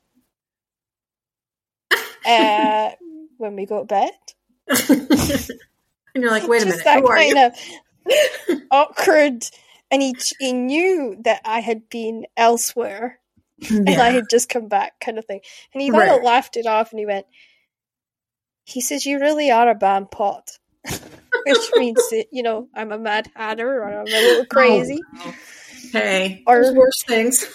Yeah. Or he catches me walking around the house and I'm muttering to myself and I'm actually running the dialogue. Oh, I do that too. done that? Yes, Yeah. absolutely. Running And then the I think dialogue. if anybody was watching me right now, they would think I was crazy. Yeah. Oh no, the, the, the nurses in the hospital really do think I am crazy. It's- Oh. They just So, don't which get it. character would you say has stayed with you the most or for the longest period of time? Wow, that's a hard one because they all, in one way or another, stay with me. Um, or the one that tends to like creep into your book and say, "Hey, you're not done with me yet." yeah, you know, I, there's a couple like that. I think the one that the one character right now that I really want to write, whose book I was, whose book hasn't happened yet, and it was because I wasn't going to write her book. I, I didn't Okay. intend to, but then people started asking for her, and I was like, oh, how am I, how could I do that? I can't figure out a way to write that book because it would have to be a prequel book. You know, like it was. It's um Lady Amanda Clifford from from the Swooning Virgin series. I would have to like so that book is five five books long now, and I would have to go back and write hers to be the first one. And I've never done Yeah. that before where I've already actually written the entire series and then gone back and written the first book. And so I kind of was like, I'm not going to do it. I it. wrote the first three and then did that. So yeah, Really? I I feel your pain. Yeah, it's a feel your pain on that one. right way of approaching it. And so I was kind of hesitant and reluctant. And then the publisher actually wants that book too. And I was like, Yeah. "Wow, maybe I really should write this book. And so I've been thinking way more because she her story is definitely not done. Um, hasn't even really been touched on because she's kind of a mysterious character. So um, she'd be the one right now that I, I'm really I would like to figure out a way to get her story out. Um, we'll see. The most, you know? I bet you she's the most annoying too. She's just like, she's very self like she's very confident and very um she's unflappable you know like completely calm completely in control of herself completely in tr- control of everything um she's just she's kind of a different character for me actually maybe that's another reason why i want to write her because i don't think i've written a character like her before uh yeah, and So we'll sometimes it's actually a good adventure. Like I Yeah. found that, you know, when Well, I did you wanna- Charlie's, yeah that that was exactly what it was like for me. Like yeah I wasn't expecting to learn about fatherhood hmm while writing, because obviously, Right. if you're a mom, you're a mom, right? right So it's very difficult for a woman to kind of step into a man's shoes, just as it's very difficult for a man Right. sometimes to step into a woman's shoes. right And I had to almost step into Joe's head to write Mhm. it. right And I learned so much by doing it that I'm so grateful I gave Charlie his book yeah yeah and I left it open so that we could go back and have more Charlie if we Mhm. wanted.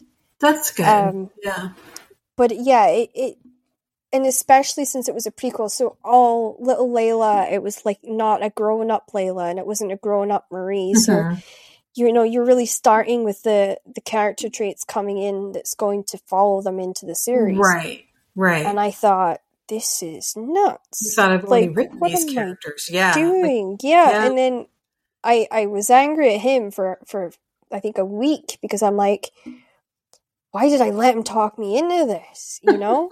yeah. because it was totally him pitched Right. that one and it was totally him that was like we should write charlie's book and give charlie you know charlie a voice and charlie's opinion on this he was very pro charlie hmm he had a, a soft spot because he's got twin sons Oh. and it was funny because the series i think changed a little bit of what joe thought Mhm. about raising his kids around wrestling yeah. Oh, I believe it. So it really opened his mind, and in a way where he's like, "My boys are going to know that I'm a wrestler. They're going to know what their dad does. I'm going to take them into the show and show them." yeah. Yeah. And I think I think he had almost like an epiphany while Mhm. writing it, whereas I maybe I gained a lot of gray hair. Yeah. I get that with every book. Yeah, yeah, you do because you're like it's like it's like going through pregnancy with them. It's yeah. No, it really is actually. It's it's strangely that way. That's and then you I have the just- pain of waiting for it to be published and the Right. fear It's of it being published. anymore, right? Like once Yeah, it hits the market, it's it's doesn't belong to you anymore. It belongs to the reader, and that's a um that's a weird feeling too. You know, this that feeling of wow, it's I really don't own these characters anymore.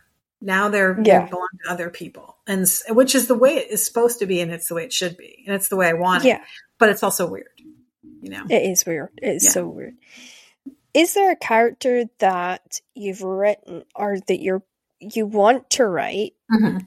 that's maybe sitting in a notebook that we don't know anything about, but you would love to sit down and write, but you just haven't had the time to? There's a lot of characters like that. I actually have, I'm like you, I have a bunch of notebooks and files on my computer of I, just ideas. Sometimes they're Yeah. ideas about plots. Sometimes they're just like a concept, um, like what if I wrote this, you know, and sometimes they're a character. Um, and I don't have time. Some, some of them are not, have nothing, aren't even romance. Some of them are not historical romance. Um, and Mhm. so I have, yeah, I have all these ideas in my head about things I'd like to do that I, I probably, I don't know when I'm ever going to get to do them. Um, Yeah, I know that feeling. right? Because it's like I'm, you know, I'm held in by contracts right now. So I'm writing the things that I'm contracted for, and I don't really have time to write anything else. Um, so yeah, I mean, I guess I think about it as a future thing. I think about these characters that are kind of gathering dust, you know, as something I Yeah. might do in the future. I just, I don't know how that will look or um, when that will happen, I guess. So, so yes, but it's all a big blurry area. Uh, area, yes. Yeah. Have there been any techniques that you found helpful or ones that you wish you hadn't tried? That's such a great question. The one I wish I hadn't tried is pantsing. You guys, you know what that, you know what I mean by that. Mm-hmm. Writing without an, without any kind of outline, which I know so many writers who swear by it. That does not work for me. I just, Nope. it- it- I'm way too much of a control freak. Like I have to know how it's going to play out, and otherwise, I just end up with a mess. Like that just doesn't. It just doesn't work for me. Everybody's different, right? So I tried it for a year yeah, and I was like, I had a nervous breakdown with it. I, I, no, I, I seriously did. I came out with hives from my ankles to above my knees. oh, that's terrible. Oh. and no one could work out why, and I couldn't even work out why, right? And then I couldn't, I couldn't type because I was so itchy, like it was mm. like chicken pox itchy. yeah. Ugh. And Ian was like, "Well, why don't you write in a notebook when we're in bed, and then that way you are writing, but Mhm. you can make small notes Right. on a story outline." that makes sense. Well, Yeah. if it was not for his suggestion, I might still be having hives. oh gosh. Uh, because within like a week, the hives were gone. I Oh, was thank back God. writing. yeah. I was driving him crazy, well, back to usual, right? Back to normal. which was back to usual. And then he would be like, Okay, do you want to leave the house sometime this month? And I'd be like, Sure, why not? Because it was a motorcycle, it was our transportation back then. So it was like every time, and I can't ride in a motorcycle. So I used to almost dread going out on it, but Uh-huh. also I loved the thrill of it at the same Yeah. time. yeah, So I, that was like a technique I wish I'd never yeah. tried. Mm, Like- I should have, yeah. Like I feel like I should have known that wouldn't work for me because I know myself well enough to know that I'm not Yeah. really a fly by the seat of your pants type of person, and so. um But hey, more power to the people it works for, right? Everybody has. There's no right way to do it. Everybody has their way.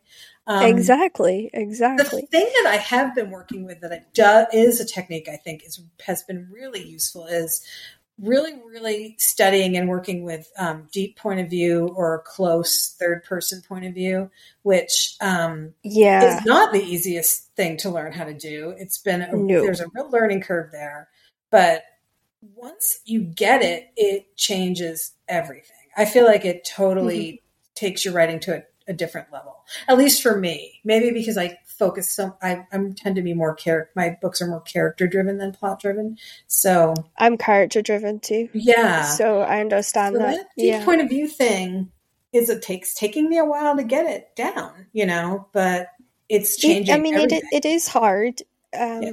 I got told I got it down when I released the aftermath, which Mm-hmm. is Marie World Two, yeah, and for me, it was.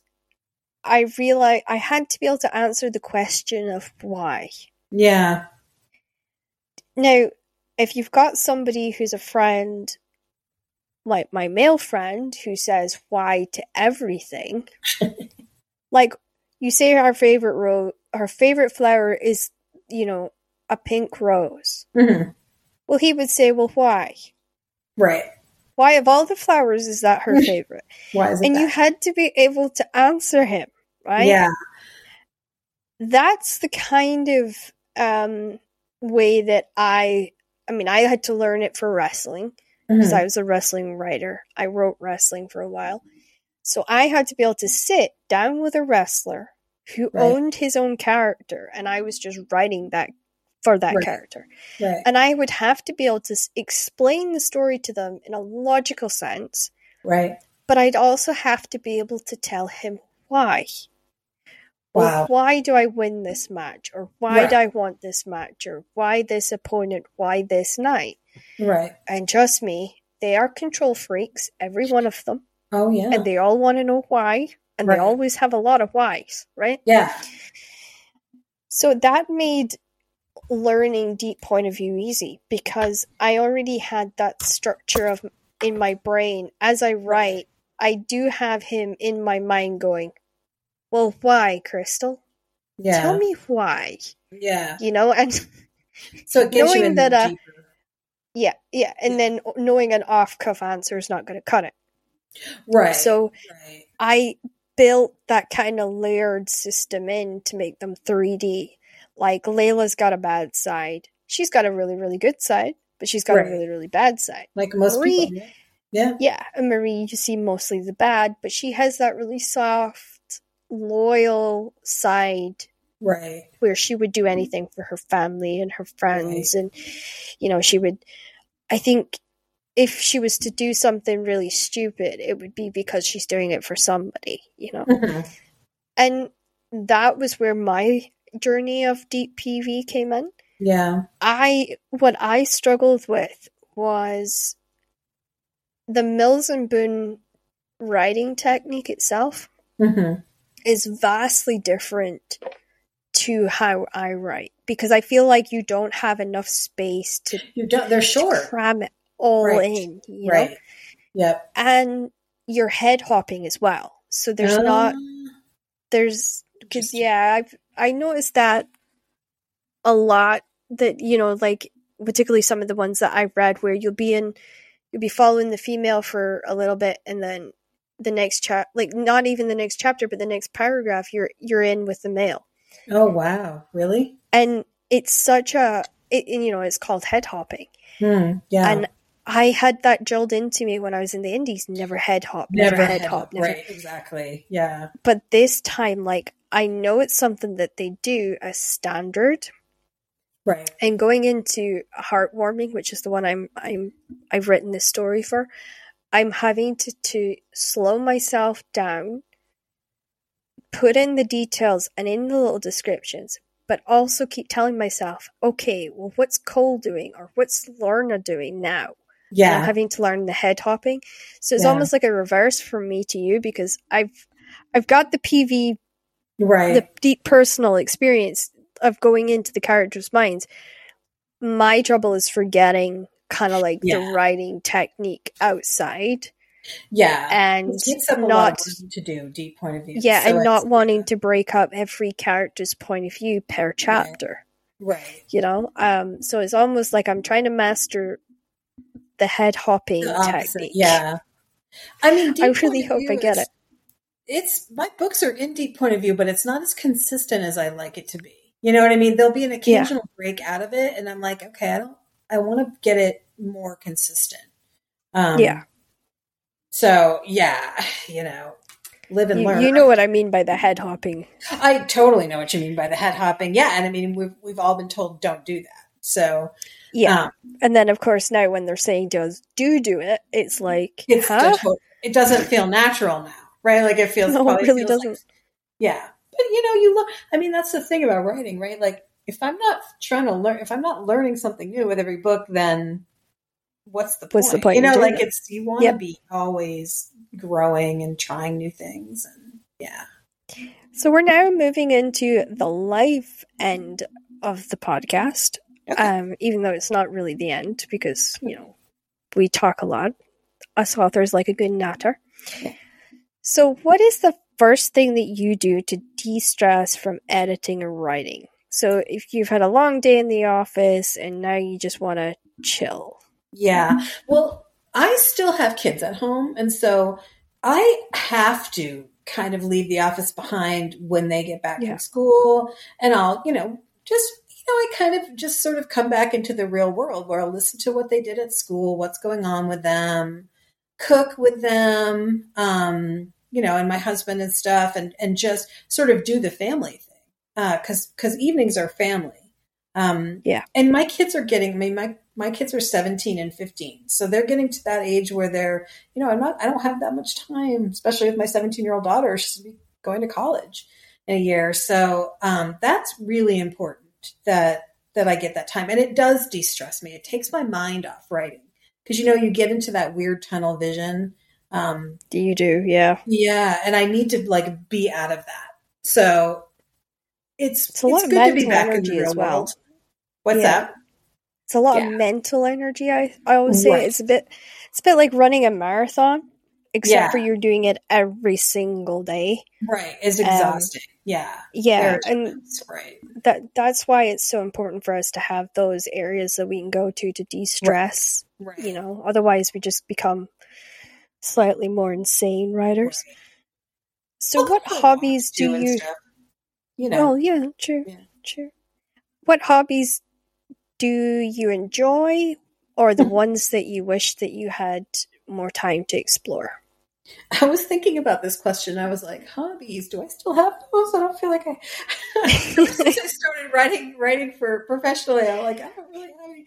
I used to yeah, do you're like and stuff like that, like paper yeah. crafts. I used to work with rare books and so I got really interested in how to put a book together, like how to like you know, basically construct a book. And that kind of led me into like more paper crafts, like making my own cards or making, you know, that, that kind of stuff. But it, gosh, yeah. it's been ages because I just don't have time for it anymore. Um, yeah. It does. You know, it takes what's a long sad time. is I read. That's what, that's like my hobby is like, terrible. Well, that's I, a hobby. It's a good I, hobby to have. I read everything and it's, I, I read as much as I can and it really does de-stress me. So, um, yeah, I, I would count that. I would count that. Even yeah, though... that's a hobby. yeah. And I was just about to ask you if you were somebody that's into crafts or isn't. I was. And what? I was for a while, and I really enjoyed it. Like I probably enjoy going back to it too. It's just wow. I I guess I guess I feel like I who was it that some other writer said some, some famous writer said something about the only time i don't feel like i should be doing something else is when i'm writing so i tend to write in my in my if i get extra time which doesn't happen very often i tend yeah. to use it to write which is i don't get away from writing enough probably i guess fair it, it's weird because i think we all go through phases in our careers where we write consist like constantly and we right. cannot feel like we're drawn away and right. then we get to periods where we have to almost take that step back because Absolutely. we're close to burnout. Right. And, and that's usually go, now what do I do? Like if I'm not spending all yeah. my time writing, I'm I don't for it takes me a while to get back in out of it and into something else, like of having nothing to do. You know? Yeah, and what I I learned, um, and I was really lucky that I learned this, was my nan was such a stickler for I needed to knit. I needed to know how to knit oh, because yeah. I was a Shetland girl. Oh. So she was a professional knitter at the age of eight. So she oh, knitted jumpers and she sold jumpers, and that was how she supported her family. That was the extra income That's that amazing. kept them going.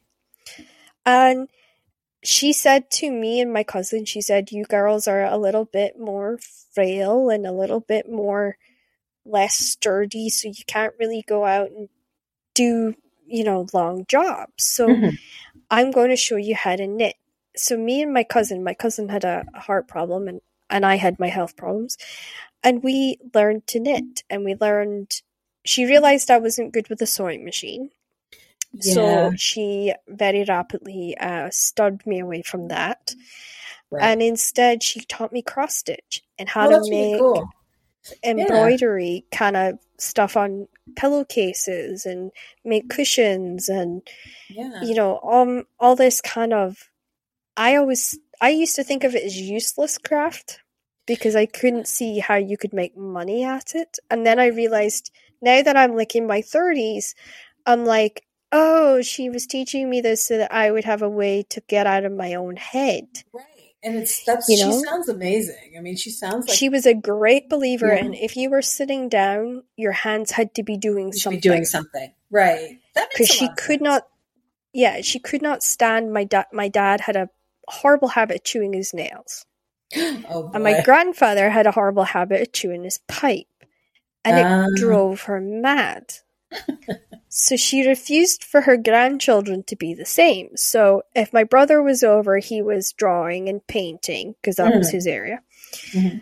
And for me, it was you're going to be a stitcher and you're Mhm. going to knit. Now, I cannot crochet because crocheting is math and I, I can't do numbers. Not a big math. And I can't do sequences, which is also math, um, because of my dyslexia. But I could knit, and she she made me sit and make hundreds of squares for blankets for the for Yeah. babies in hospital that were just born, because Yeah. that's what they do in Shetland. When you when you have a kid, then they come through with a Shetland knitted blanket for your Oh, baby that's nice. and usually with a hat and pair of gloves and booties. uh huh. And it's kind of almost like, yay, you're a Shetlander, you were born yeah, here. Yeah. So you're automatically one of us, whether you want to be or not.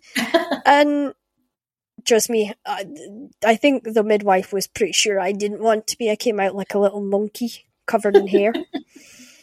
so, yeah, and I, I kind of laugh to myself now because my nan was really a huge driving force in having that tradition. Mhm. A and E nurses who Right. Don't have a busy, busy E and E in Shetland usually Right. I actually spend the lulls sitting around with the doctors, teaching the trainee doctors that are coming onto the island for a year how to knit. I love that. That's a, that's so cool. And it's such an awesome thing to have. Yeah. Like it totally you can write and knit at the same time right. Yeah. Because you can th- it makes you th- slow your brain down so you can think through your whole plot. Right. No, I can see and that. when yeah, and when the pandemic hit and the lockdown hit and my mother was driving me crazy Mm. and she wanted daughter time, which meant sitting and watching midwife shows, I sat and I would knit and she and me would watch the shows. And Uh-huh. Secretly in my head, I really wasn't watching the show. I was writing the novel in my head. Right. Right. She didn't know that. So She it was it was a good way of um, living together for the first time in over Yeah. a decade Everybody's you know, happy. because we yeah. haven't lived together. And yeah, and I, I thought it was the best thing was to have those crafts and I kept it going. Like Yeah. I am so disciplined, right? Okay. I've gone on, I've seen my friends this morning, I've had my cup of coffee, I've taken my Mhm. medication. Right, I'm now going to write. hmm Yeah. And I will not force myself, but I'll say, right, Right. target for today is a thousand words or Right. fifteen hundred words. Right. I don't care how long it takes. We're sitting here till That's it's done. exactly how I do it. Yep. Yep. And then I can go watch wrestling and I can sew and maybe something will come back to me and I'll write again. Right. Um, you know, because I actually took a took the photograph from my wedding and I had it done by paint by numbers Uh huh. Oh, cool. and I had it printed out and then I painted it on a canvas Oh, neat. and then I had it mounted and that that'll be on my wall forever. And I think Right. to myself, it's good to have that time Mhm. away so that It is. I get a fresh perspective. And my editor says you're not feeling like you're rushing so much. Right. It's like you've you've settled down and you're more in tune with what you're doing. And I thought, hallelujah, Right, that right. was the That's- key to me not Yeah. pushing it so hard. That's you know? awesome. Maybe I should So- try knitting again. Yeah, I My sister's really into knitting. Yeah. She's really good at it. And it's so easy to do. I mean, you can literally do it and watch TV at the same time and, Yeah. or have And a conversation with kids. And I always that seems soothing, like you said, like a repetitive movement of your hands Yeah. like that, soothing. And it's great for teenagers who are seriously stressed out their minds too, by the way. Oh my gosh! I got a, a group so of stressed out. teenagers. Yeah. I got a group of teenagers. I was a youth club leader uh, for six months. But I'd done it when I was a teenager.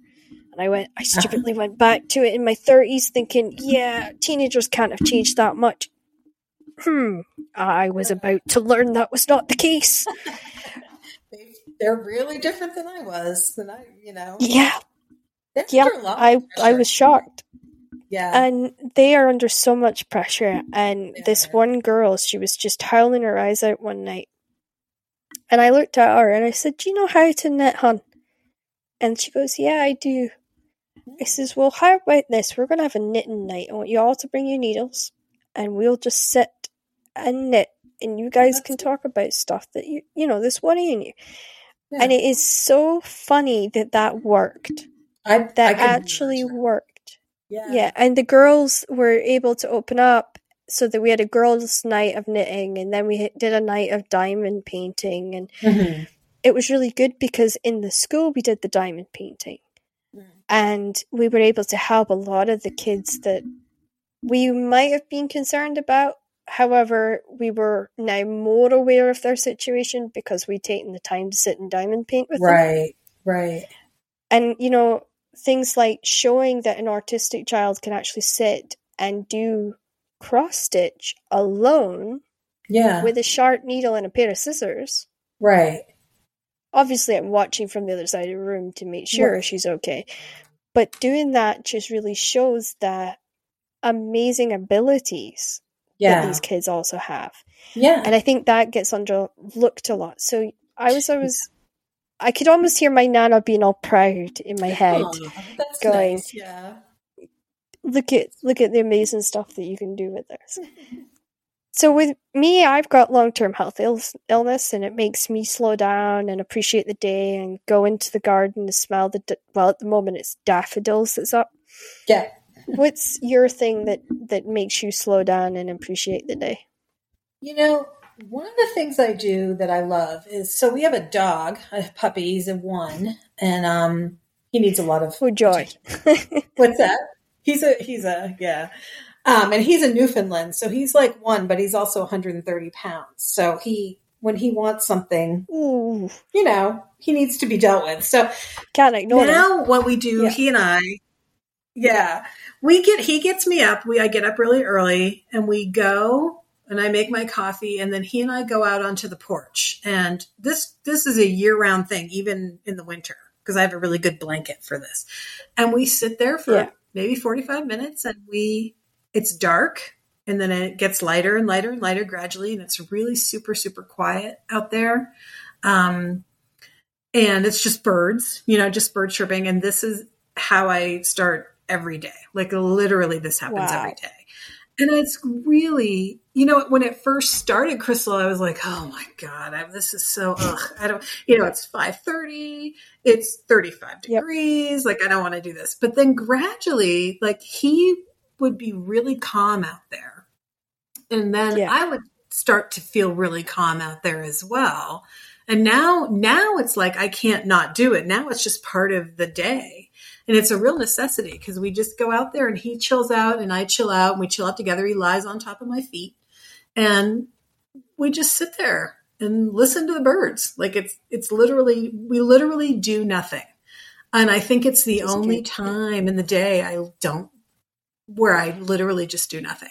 And I don't really think about anything except listening to the birds and watching the sky. And, you know, it's, I really love, it's a, it's a, it's a good thing. Dogs are a good thing. You know, they make you do things that They you are. would normally think about. So wouldn't think Yeah, and I mean, I grew up with with uh, a demented dog too.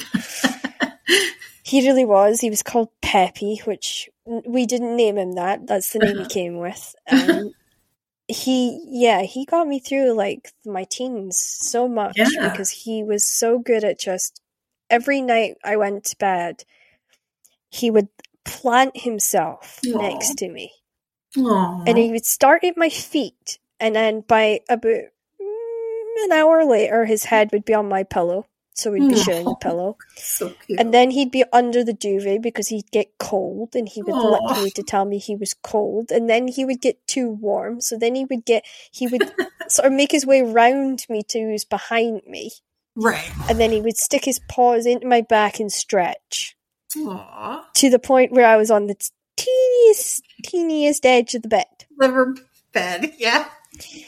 but he would have the fan. He would have enough of the fan that he wasn't cold, and enough of the duvet that he wasn't too warm, Mhm. and he was quite happy. Oh, That's funny. And then 8 a.m. would hit, Yeah. and I would have to get up whether I wanted to or not.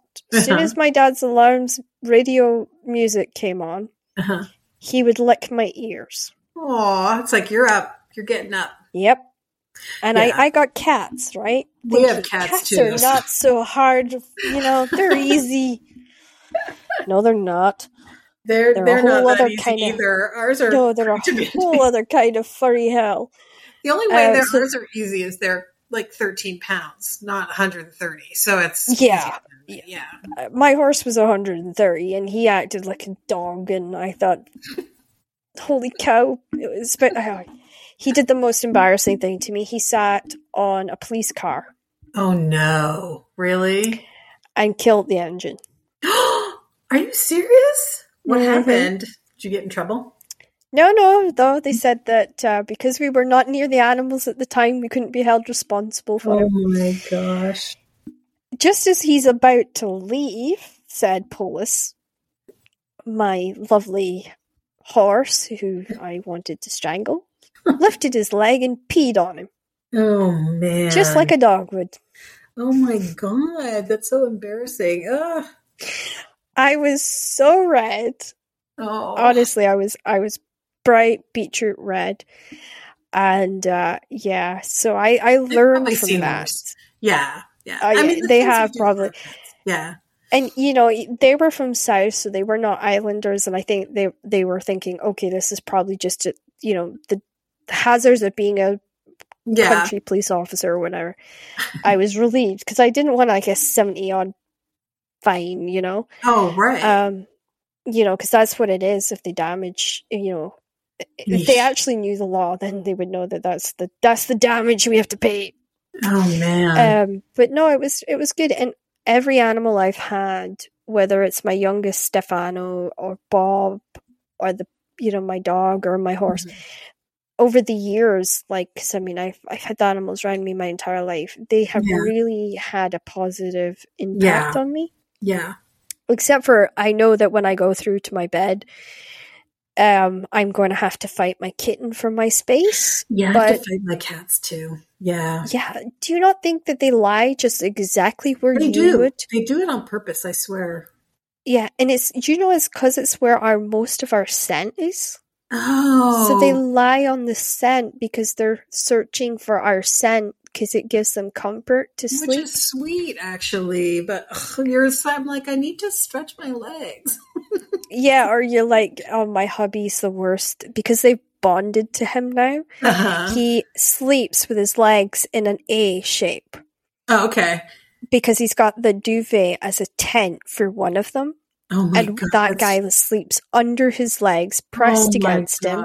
That is. and then his feet have to be X apart because uh, yeah, I know because the the kitten, the youngest one, likes to have his head on one foot and then stretch out and have his bum on the other. That's really cute, though. But yeah, I know what you're saying. Yeah. Three Yeah. hours, four hours later, and he's like, I oh. need to move. I know. I know. so I have to kind of. Usually, I chase them out and be like, "Okay, go on, get out of here." I Yeah. close the door, and then ten minutes later, all I hear is the doorknob rattling, and they don't give up. and, no, and it's "Mama." I I want in kind of thing. Mm. And and the, because my my li- my oldest one, he wasn't around cats from from a young age, so Mhm. he mimics words like oh, a parrot. Really? That's funny. So he learned so he learned the word mama oh, and I love you. Aw. So See, that's what I doomed. wake up to every Boy. morning. Yeah. Yeah, I'm I'm I'm terrible. I'm I'm such a I, I'm horribly easy to get out Oh, of I am bed to let him in. So as soon as he goes, Mama, I love you. That's me. Mhm. I'm like, oh fuck, You're I gotta like, get I up. gotta let you him know? I miss mommy.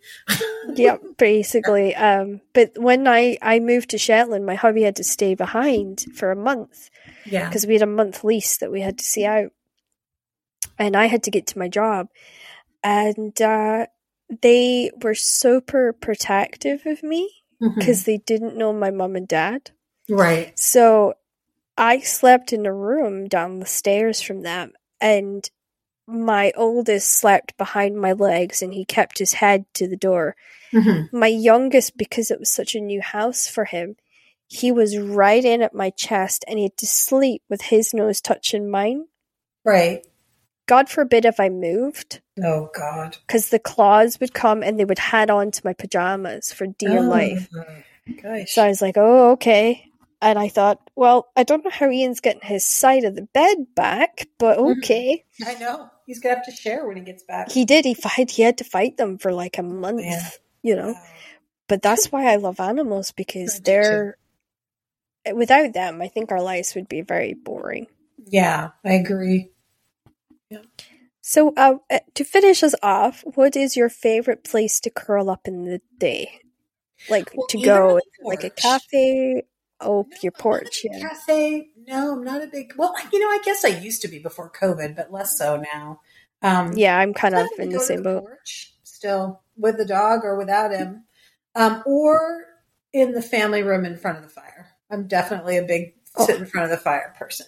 So I love that too. Yeah. Uh, we don't have a fire in our in our new home, but in my my parents they had this beautiful log burning fire, and some Mm. nights I would just write for it's so hours on end, Yeah, you know. totally. And I would love- get up at six a.m. because I knew I would get two hours before my parents would be Mhm. up, right. and I would light the fire and I would make the cups up ready for them to have their morning tea and coffee.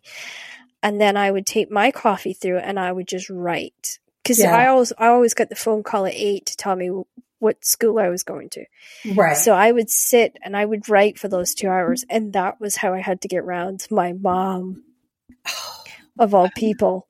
yeah. Um, you know, and then when Ian moved up, it was a little bit like a breathing space because their whole attention went onto him. right. And I was like, I'll sneak through to the room for a couple hours of writing. And then he would sneak through. And it was like, no, the whole point of this is I'm supposed to be in here. You go entertain them, and I'll. yeah. Yeah, like it, it was my plan. And he totally ruined it. Yeah. So this is the quick part of our ga- our our show is we're going to do word association Okay. because we originally did this as uh, word associations with novels, but people are finding it too hard. Well, yeah. So- I thought we'll just do word association; it'll be easier for people. Okay. And I gave you actually a theme because You- when I looked you up, I was like, you did give me. I got a very, very good vibe off you, and I was like, Aw. she'll she'll figure this out as she reads the words that there was a, a theme going.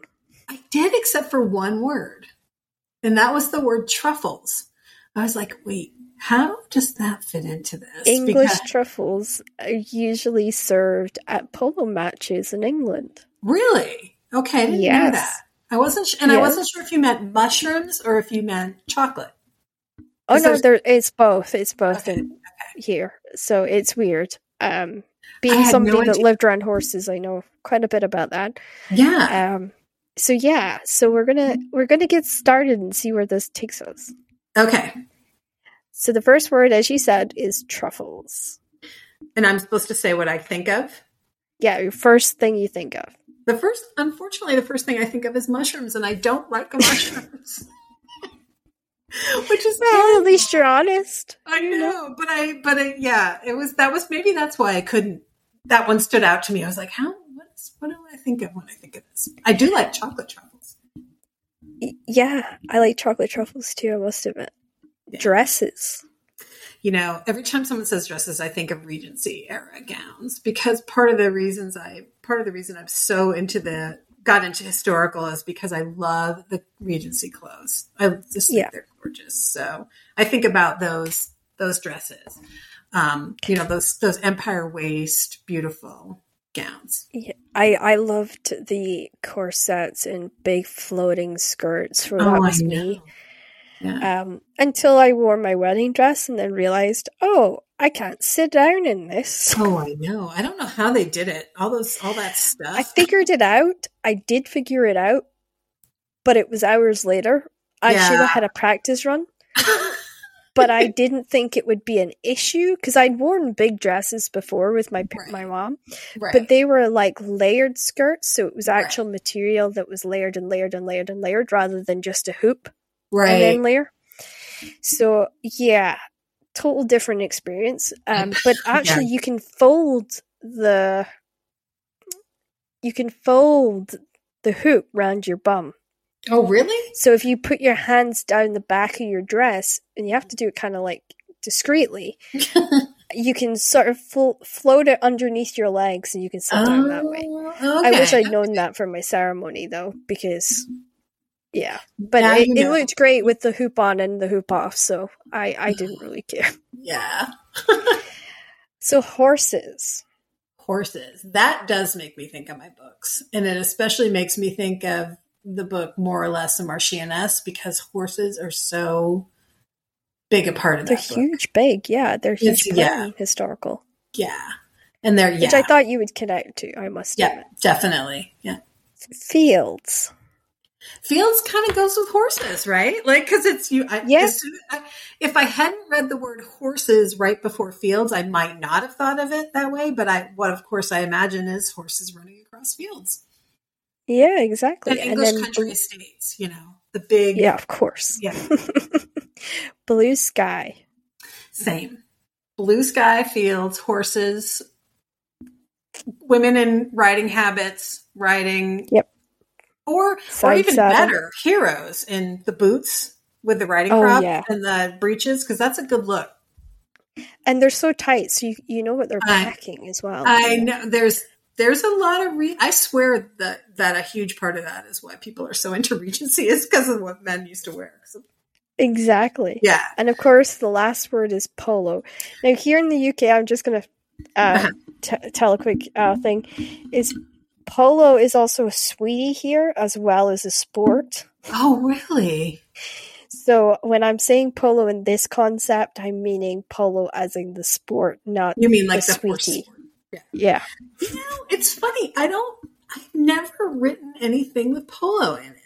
I mean, did they Really? play polo back then? Did they play? Yeah. I, I know they played cricket, and but I don't. I couldn't think The- of. upper upper elite did like so dukes duchesses earls they went to polo games and you know it was a very Ah. big thing for the royal family to do particularly Right. the royal family would have those events um and also like you know it led into the chelsea uh, horse racing um, Right. Right. thing that we've got now but horses was always a royal family tradition it was always a, the upper echelons used to go to. Um, the closer you were to the queen, the more likely your future husband was a polo player. As a polo player. See, now I fact, have to both- do polo. And you've got to Yeah, figure both it out. Harry and William. William, thank you, had a blank there for a moment. They were polo players. Yeah, I remember seeing them play polo in the media. There's a lot of pictures Yeah. of them playing polo. Yeah. In fact, I believe that the youngest one still plays polo even in California. Yeah, I could believe it. You could find anything in California, right? But polo has a cool Yeah. aesthetic too. It's kind of like the breeches and the red. Like I like that polo looks really neat. Like just the whole, like Yeah. all the horses and the. It's a. It, it would make a good scene in a historical, wouldn't it? Because it's I think it would. And I mean. I actually thought it would be in Bridgerton. I don't know why. I There thought was no polo in Bridgerton. You're right. I thought, you know, there should be polo and Bridgerton. Um, they have croquet, but They have cr- Didn't- yeah. Cro- they we- didn't have polo. croquet. Yeah, those those scenes where they're playing croquet is like those are great scenes. I thought that was one of the best scenes in the in the series. Was I, I almost wish they had that kind of side in the first season. Yeah, I think it would have been interesting to have seen the two leading female and male playing that Right. together. competing. I was almost sad he wasn't in the second season. I was too. Actually, it felt weird to see Daphne without Simon. You know, It did. It felt a wrong. little like you noticed him missing. And I, always, I Yeah, liked his did. character a lot, and I like the actor. Too. You never know. He might come back in season three. Yeah, I hope so. I hope so. I hope so too. I hope so Yeah. too. Well, that's the end of our podcast, folks. Uh, it has been absolutely amazing to be on with Anna Bradley.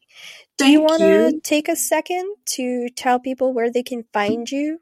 You know, you can find me pretty much anywhere. Barnes and Noble, Amazon, Kobo, Apple Books, Google, you know, like the- books, the you can find her. Yeah. Yeah. I know that feeling because everyone's like, oh, where can I get you? And I'm like, anywhere books are sold. Anywhere books are sold. You might have Yeah. to order me in, but, you know, Right, right. same same saying. But yeah. yeah, no, I get that. You can find me on, Well- you can find my website too. It's uh, www.annabradley.net. And you can get, there's links Yeah. to all the books on there too. So. Yeah, and that's that's so much easier if you have like a site that people can go on. Yeah. Yeah, Yeah. because it's less stressful that way. Yeah. Like I, I try and like remember where my books are, and when somebody asks me on Twitter, and I'm like, shoot, know. and then I have to go look for them. But I've stopped doing that now, and I just direct them to the website. I'm like, yeah, yeah, the website, you know, with the website. Yeah. yeah. But I, you know, so, thank you so But much for having me. Well, you're gonna have to come back next time you've got a book to. coming out. Yeah. and you're gonna yeah to. and if, if you're um what i do is i do spotlights so Uh-huh. um if your publisher doesn't mind sending me a hard copy because i'm not able to read ebooks because of the screen thing Right. um i will spotlight you on one of I our could- book conversation episodes I'm sure I could get them to send you a hard copy. That would be no problem at all. Yeah. sounds like fun well Thank you. thank you everybody and come back next week where we've got a really interesting guest for you you'll just have to wait to see who it is